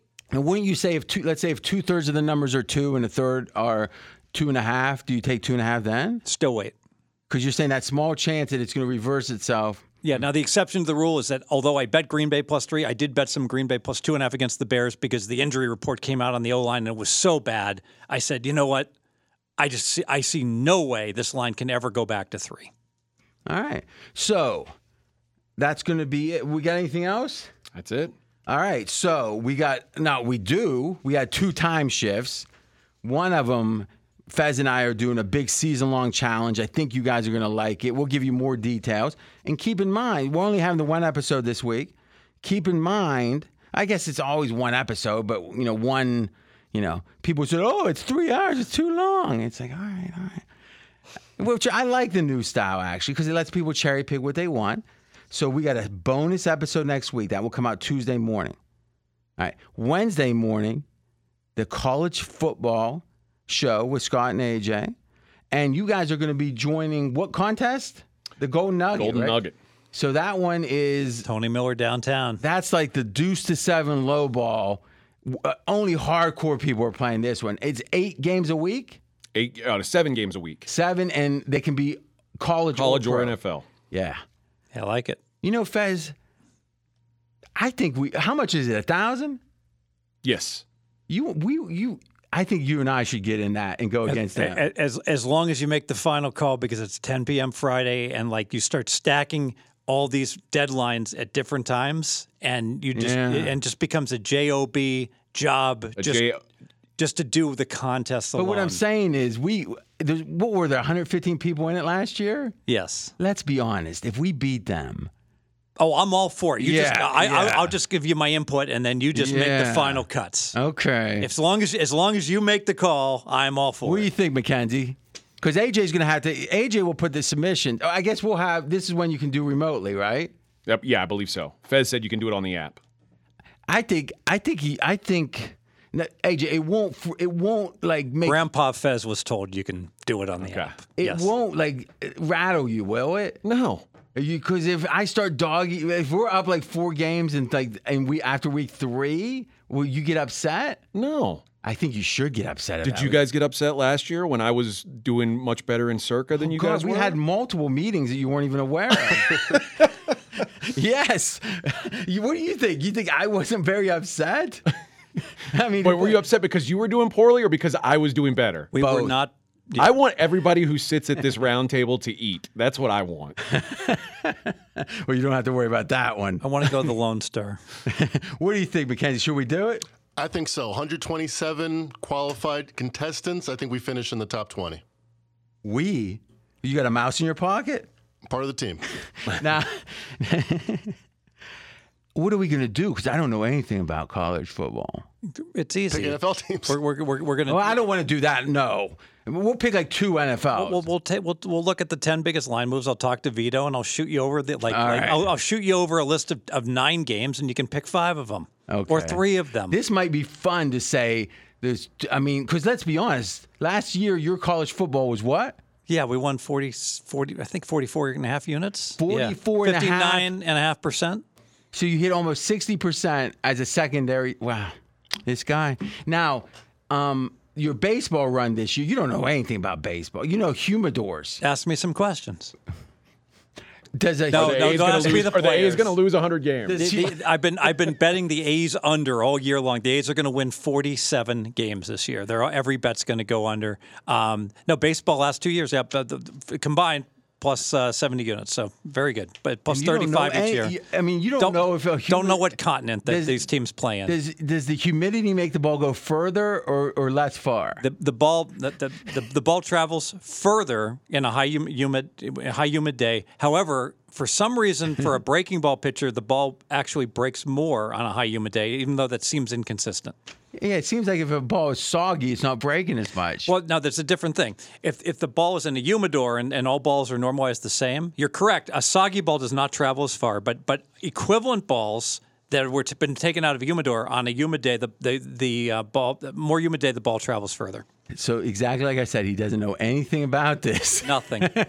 So Scott, we've decided if unless you object, if you say, "Sir, I can't mentally handle this," we will not do it.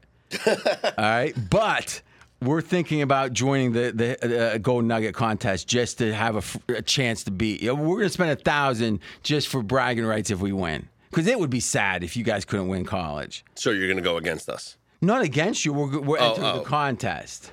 and and for bragging rights to see which team does better. Just like in There Will Be Blood.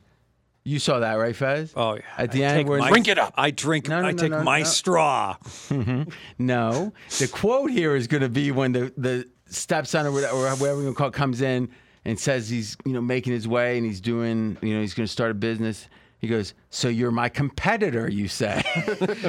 so, so yes, we are competing with you if you can handle it. If is not, there is there a side wager here, or is we'll just, let you guys decide. The, I- the irony is that the, the, they're going to be competitors, but they're going to be your proxy also to put the picks in. no, Yeah. because if we have if we have the dig, if we have the ability to do it remotely, no. we could just give them numbers.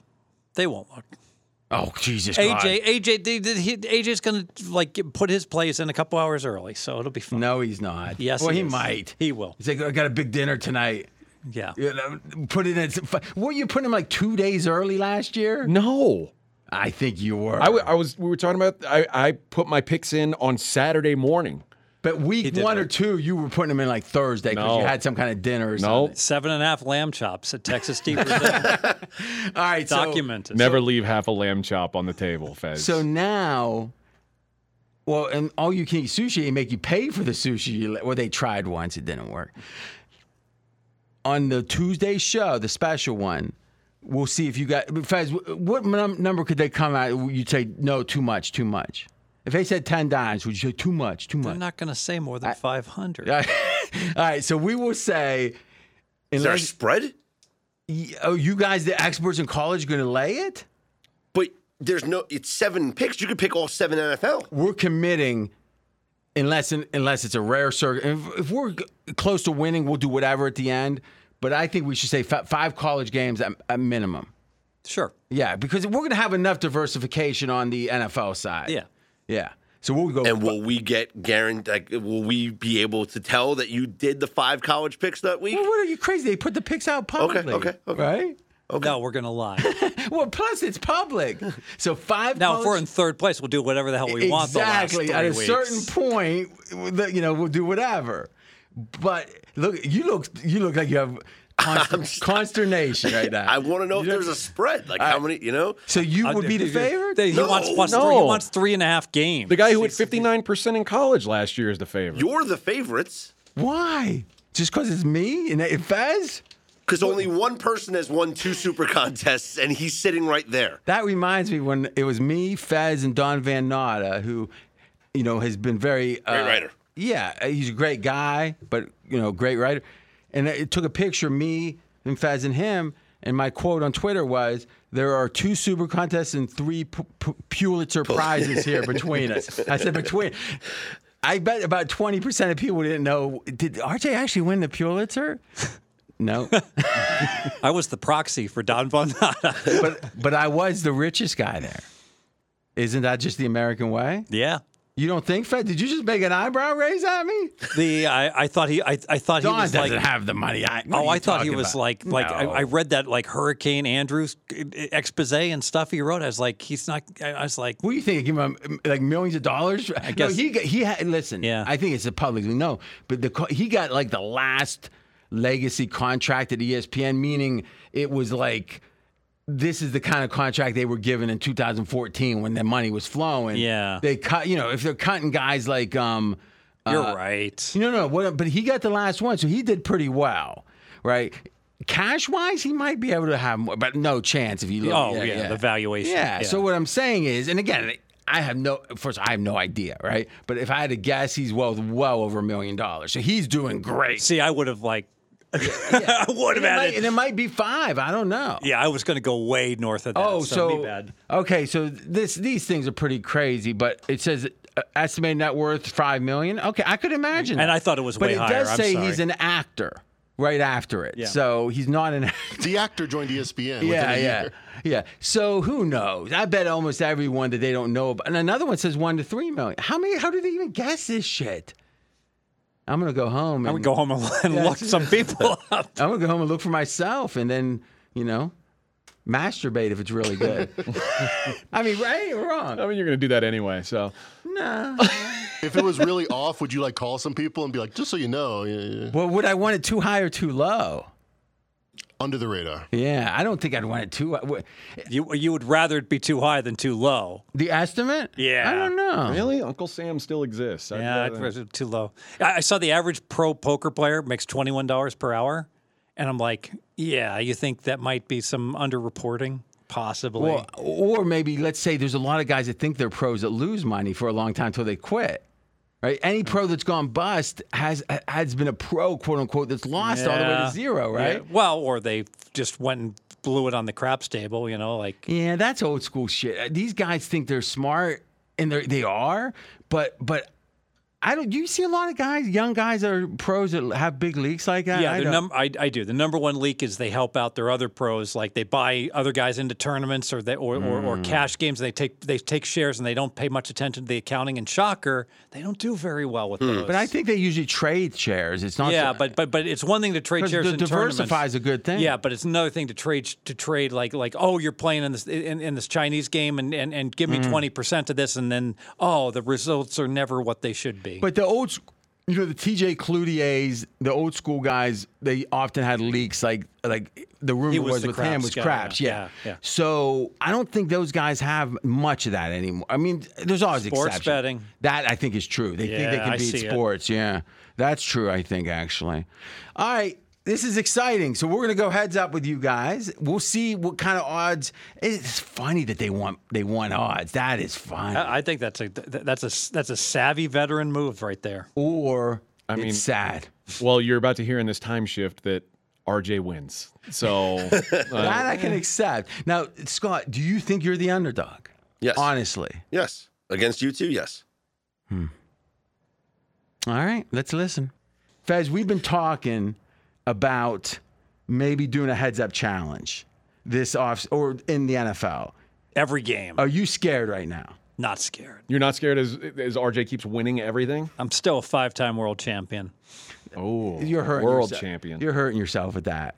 Don't throw those other ones in there because now what you do is you muddy the waters. Everyone knows the super contest, right? Now, if you want to roll in and say, hey, we'll say, has anyone won two super contests and the Circa Millions?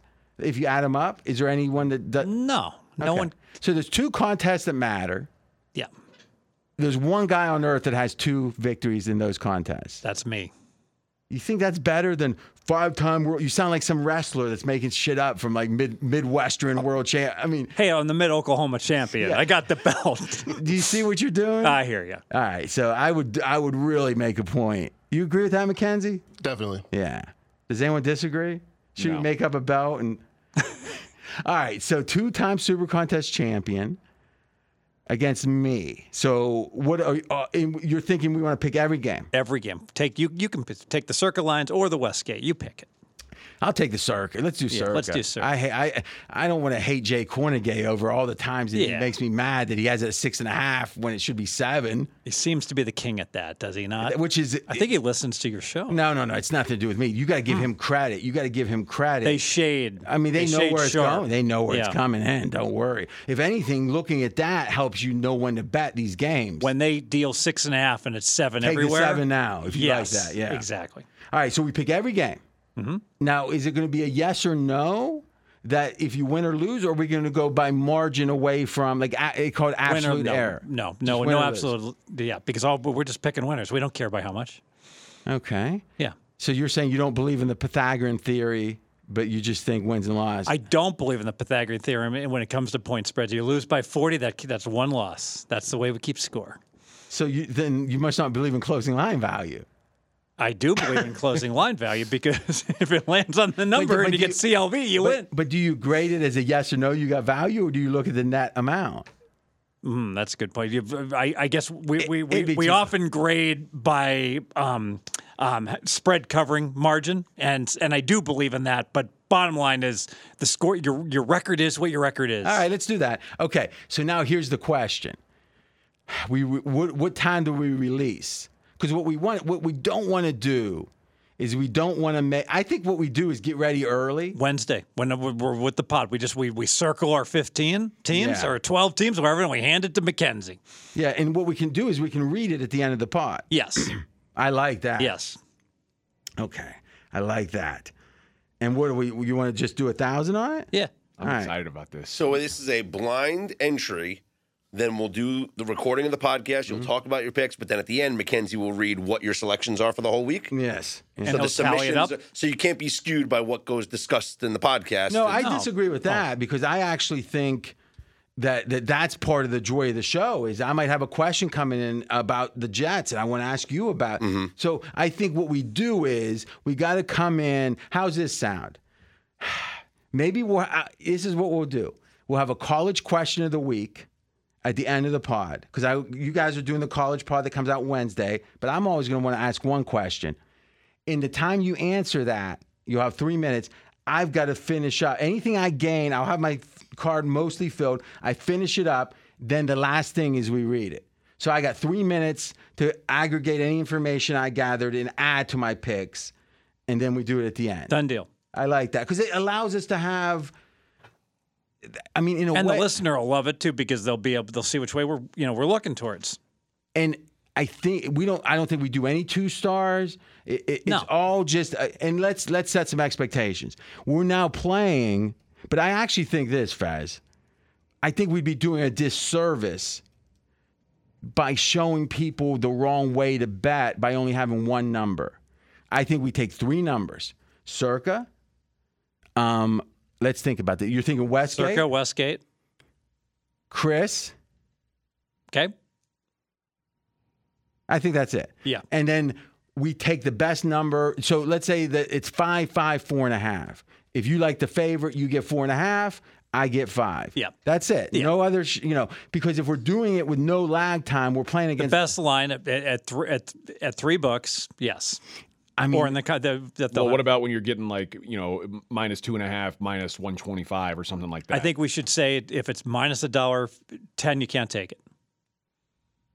But it's but in the two contests, there's not going to be a minus one fifty. So if, if Chris has minus two and a half, lay a dollar fifteen. We'll use an alternative book, and we'll use you can, you can pick, Well, pick no. one that doesn't So shade. we're worried about. Uh, so we're saying a dollar fifteen is too much. Mm. You know what we can do? Here it is. South Point. No, no, no, no. Here's what I think. Because then, because then it's going to be we'll be forcing default bets there because it, sometimes the line's going to Yeah. be skewed a little. bit. Here's what I think. I think that every time you take extra vig, it becomes a tally Tiebreaker. and it's a tiebreaker. I, that's a great idea. All right, and but it can't. But let's just say this: it can't be over uh, twenty. Yeah. you can go to twenty, right? But it can't be over twenty. if you guys are tied at the end of betting every game in an NFL season, that would be like the most remarkable thing ever. yeah, you might be surprised. What's the over under for the number of wins or, or the percentage of wins? Is it much more than 51 and a half? I, I was thinking it's below. It's above fifty-one, below fifty-two. Not sure what. Okay. 51 and a half sounds good You to me. can't win every game. You can't win playing You every can't win playing every game. No. Over 52.38. especially in one moment of time. We got we're, we're doing this all Exactly. in one moment in time. That brings up, and that might be fun for the next year. Is we have to bet every game, but it, it's you got to do it in the moment. But you can bet from the openers till kickoff. Yeah. you just have to text in to like a third party that said, "I'm I, I got it at Chris right now at four. That that would be exciting. exactly. You'd have to be more than a thousand to do that. All right. Good. All right. Hmm. Now, A, or is it Scott's trying to convince us and putting it in SOVAM? Hmm. Maybe. Just trying to give you more time. Maybe. No, no. Maybe what we'll do. Hmm. Hmm. You know what we can do, Faz? Why don't we each submit a couple of picks to Scott or AJ the day before, and um, the stuff you like early, and that way they can release some early stuff and then promote that we're doing the rest of it. Like something like that would be good. That'll work. All right. All right, here it is JV NFL. There's a little Steelers team. Every team in the league has a, a junior team that has a full coaching staff. Those are the Bengals. No, no, listen, listen. Full coaching. The Bengals are favored to win. The, what are you talking about? But historically. We'll plug that in uh in five years, Faz. We'll just put that in the time machine. A junior, every team, they each have their own coaches. The, the facilities obviously are sharing some stuff, and they play their games Friday. So literally, Like a G League for the NFL. But no, because they would be mirrored each other. They would play the same team that the main teams play. Oh, okay. So now you travel there. You travel a little earlier. Yeah, well, they would, right? Okay. And let's think about it though. If you're a Steelers fan going to Vegas, let's say for the Raiders, you're probably gonna. If you're a hardcore fan, you're gonna want to. Again, it's not gonna be the junior Steelers, but But how many guys are you carrying? the whole team, 45. It, it mirrors the NFL team. Now So you're going to pay 45 you more tell guys? me that, that that that contract on Friday night doesn't get good money on, with all the streamers. They're already paying 17 practice players. Think of you know no forget about all that. You still have that. Now you could be on the junior team and then you're a higher level junior person if you're on the practice squad or whatever. And there's listen right where it kisses each other. There's going to be a little. You got to make some. Sense. The most viable option for this is for the NFL to buy one of like the XFL or the USFL or whatnot. Why they don't need that? Because then you just have you those have it at the same time. Yeah. Now think about this. This is what wrestling does, or they used to. I think, Territories. No, no, listen. I, I need someone to think for a minute. Seriously, just think and listen. All right. Imagine. Well, what wrestling used to do was they had next, right, which was the young ones. They would come in for the weekend and have the next card mm-hmm. the night before. Right, so they travel together, and if you didn't have the money, let's be honest, it's expensive to go to an NFL game. If you're a dad, so AJ, imagine you're in a situation that you are making like thirty-five thousand, you're getting by, wife's working, but you guys are good family, but working class, right? No extra money, a little bit extra, the tickets for this game are like ten bucks, right? And in a way, there's a coolness to it because if you're someone that is a hardcore fan, you're going to know that eighth cornerback. And now here's what it does: it builds interest in those players when they do get to the A team. Because some of them, like think about um, Harrison, James Harrison for the Steelers, right? He got cut. He got cut by the Ravens. He became a Pittsburgh guy, and then he, there was a couple years he was on the practice squad. It wasn't like he went straight to the. When when Harrison went up and became all defensive player and like literally won the defensive player of the year, you wouldn't feel an investment in him Sure. made the thing about the minors is it's completely running in a different orbit. So there's no sense you can follow both of them. Here, it literally is So combined. you're practicing that's- together all week. You're traveling together to wherever you got to play, and they just play on the Friday before the Sunday. The only thing I'd say, I think the practice is separate because you got to give. The, here's the whole. gotta thing. get reps. Trey Lance is the starting quarterback on that team, and he's playing games and everything. Well, I believe Las Vegas is going to attempt that very RJ Bell model with the Aviators, which is the A's AAA team Mm-hmm. in Summerlin. And the A's here in Vegas think how good that'd be as everyone goes and watches those players play in Summerlin. But, and then but it's can- not the, the games aren't going to mirror each other. but they could be in town the same Yeah, it week, could You be. know, so it's it, it's the closest thing I can think of what you're talking about. But but but, but it, when it's a local game, you can go for ten bucks. Mm-hmm. There'd be a whole other fan base. I mean, there'd be fans of the big team, But the kid, I mean, I I think that, and then what do we know? Apple wants streaming now. We know Amazon wants it. I hear the NBA, Apple, and Everybody wants NFL. I mean, Barkley is saying that they they, they don't know if the TNT will have anything, anything because there's so much money coming. I mean, come on, Peacock or something. I tell you this, I would be intrigued just to because it does, and you would because you're a bigger college fan. Those people who are bigger college fans, you're going to know those players better. Betting, fa- I mean, to me, it's to, to me, it's like you get the brand of the NFL. Well, and you get you get everything that you're getting out of the XFL and the USFL now, except you're it's with the NFL and it's not in the spring when you don't care about football. It's at the same time that you're following your team now. Eh, I think so. I really do. It's essentially going to be those players. You know, it's it's those players that are trying to make the practice squad and trying to make the rosters. I, you know, listen, I'm sure there's logistics that aren't obvious how to do it, but I think the fact that the teams will be playing each other, but the key is you can't develop anyone today. Why not have a whole other? Because uh, here's the: Does anyone think it wouldn't at least break even? It almost is impossible it would lose money. Do you know what the NFL owners are going to say? We have a free minor league system right now called the NCAA. Except no one's getting developed. I mean, let's be honest. How's the quarterback situation in the NFL right now? I mean, like at what point It's are we top like- heavy. Yeah, I mean, I would make the point after 14 or 15. It's like you got to groan when you say the name. It- what's saving Ask them the Arizona Cardinals how the how the quarterback situation. O- is. Obviously, what's saving them is that they've got five great, very young quarterbacks, and they're just going to put all those guys every Monday and Sunday night football. They're going to rotate the Burrows, you know, and the Hurts through all those games. You didn't mention Herbert. I like that. but but yeah, but how much better would it be? Here's the thing: there's two, three levels of quarterback. He's a superstar. We can win with him. We're fucked, right? And there's like six we can win with them. Patrick yeah. Mahomes. I don't know, six Kirk- superstars. you're either Patrick Mahomes, Kirk Cousins, or Josh Dobbs. I, I mean, if you Yeah. have a team that has one of those quarterbacks, it's not even fun to watch the games. Yeah. if you if we developed if the league developed six or eight more like decent quarterbacks, all of a sudden this is like Kirk Cousins style. Doesn't the NFL get a lot better? The question is, how many good quarterbacks are there? Well, th- no, because you're assuming there's an absolute reality to it. It changed. Here's all you got to know about good teaching and good training.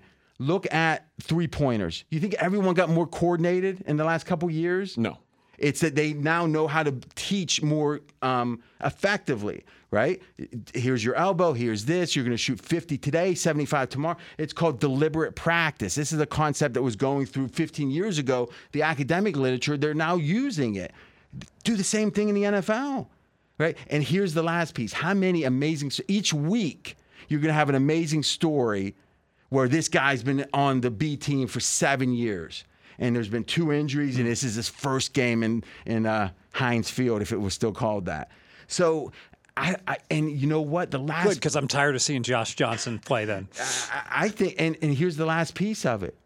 It would supply how many more? Let's just say it was the exact same numbers. So 50 times, uh, what is there, 1,500 NFL players or so, a little bit more? There'd be 1,500 people making a living from this that aren't now.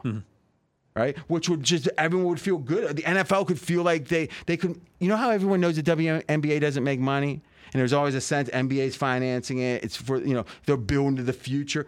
That builds a lot of equity with wives. It builds a lot of equity with daughter. Mm-hmm. It- this would be though not gender based. It would be about the B level guys having a chance. Because right now, what do you do if you can't make the NFL? Yeah, I mean, I guess You guess go play for the Edmonton Elks. yeah, I mean, you you got CFL. This seems like, and this would be the second best league. This would be better than college football quality of play wise. Yeah. Because it'd be the, the guys who aren't good enough to get to the NFL, but it's the next best college players. and they would be. You know, the, we'd had to come up with the lingo of like. Did you make the playoffs if you were playing? Well, no, but you were a playing participant. You know, hey, I was at, at this level, and I don't know. I mean, like really, round the horn here. What is the pr- what is the thing that makes it not a great idea? I don't think the NFL wants to pay 50 more people. but they can at least break even. This is a break even proposition at worst. It poaches too much in the high school Friday night or the college Saturday. Well, you can't do it Saturday because there's. But I think they don't. I don't think they care about poaching Friday Yeah. night. Didn't they have like an agreement with high school, like back in the 50s or 60s, that they wouldn't interrupt Maybe. Friday night football. Times have changed. Yeah, no, I think they got rid before of that that. Amazon I think money. I think I think Right. I, I- I'll just repeat what I've been saying. I think you are spot on with the need for a developmental league because I've always said it. The one of these spring leagues the NFL needs to buy, and that's how you run this. But I, I don't know if logistically it works having it play at the same time as the NFL. I just think having one of these spring leagues being employed where where like if you are like the XFL is owned by the NFL, so every NFL team has an XFL team, and then those players are under contract. So if they play well in the developmental league, they go right into training camp. I, yeah, I I I think if it, the choice was nothing or that, I like that. I do, and, and you know, I just had an idea. I don't know. How about this? You play on Sunday, but it's if it's an afternoon game, or I'm sorry, if it's a day game, you play the junior game at night. It's like it's like a, a- you know how there's double headers that, um, but they're not back to back double headers. It's a day night double header. You know about this, right? You come, you play. Now they have the same players coming back, but hey, we got a, a, a I'm gonna say junior Steelers game, junior Steelers game tonight. You know, you watch you watch the game. Or it's usually beforehand, like like the way like JV and varsity would work. At least for me, when I was in high school, it was like uh, it, sometimes it would be on the same day. So like the JV game would be at three o'clock after school, but the varsity game was at seven o'clock at night. Or you know, maybe, under the lights. Maybe it's Monday. It's all Monday. Yeah. They, they have Monday night. Every team plays Monday night. They got to play in a different venue if it's a grass field because you know what happens to Heinz Field. Just gets the heck beat out I of tell it. you But now, that's because they're playing nowadays too many games. those fields. I mean, I did a ton of research on on surfaces this offseason.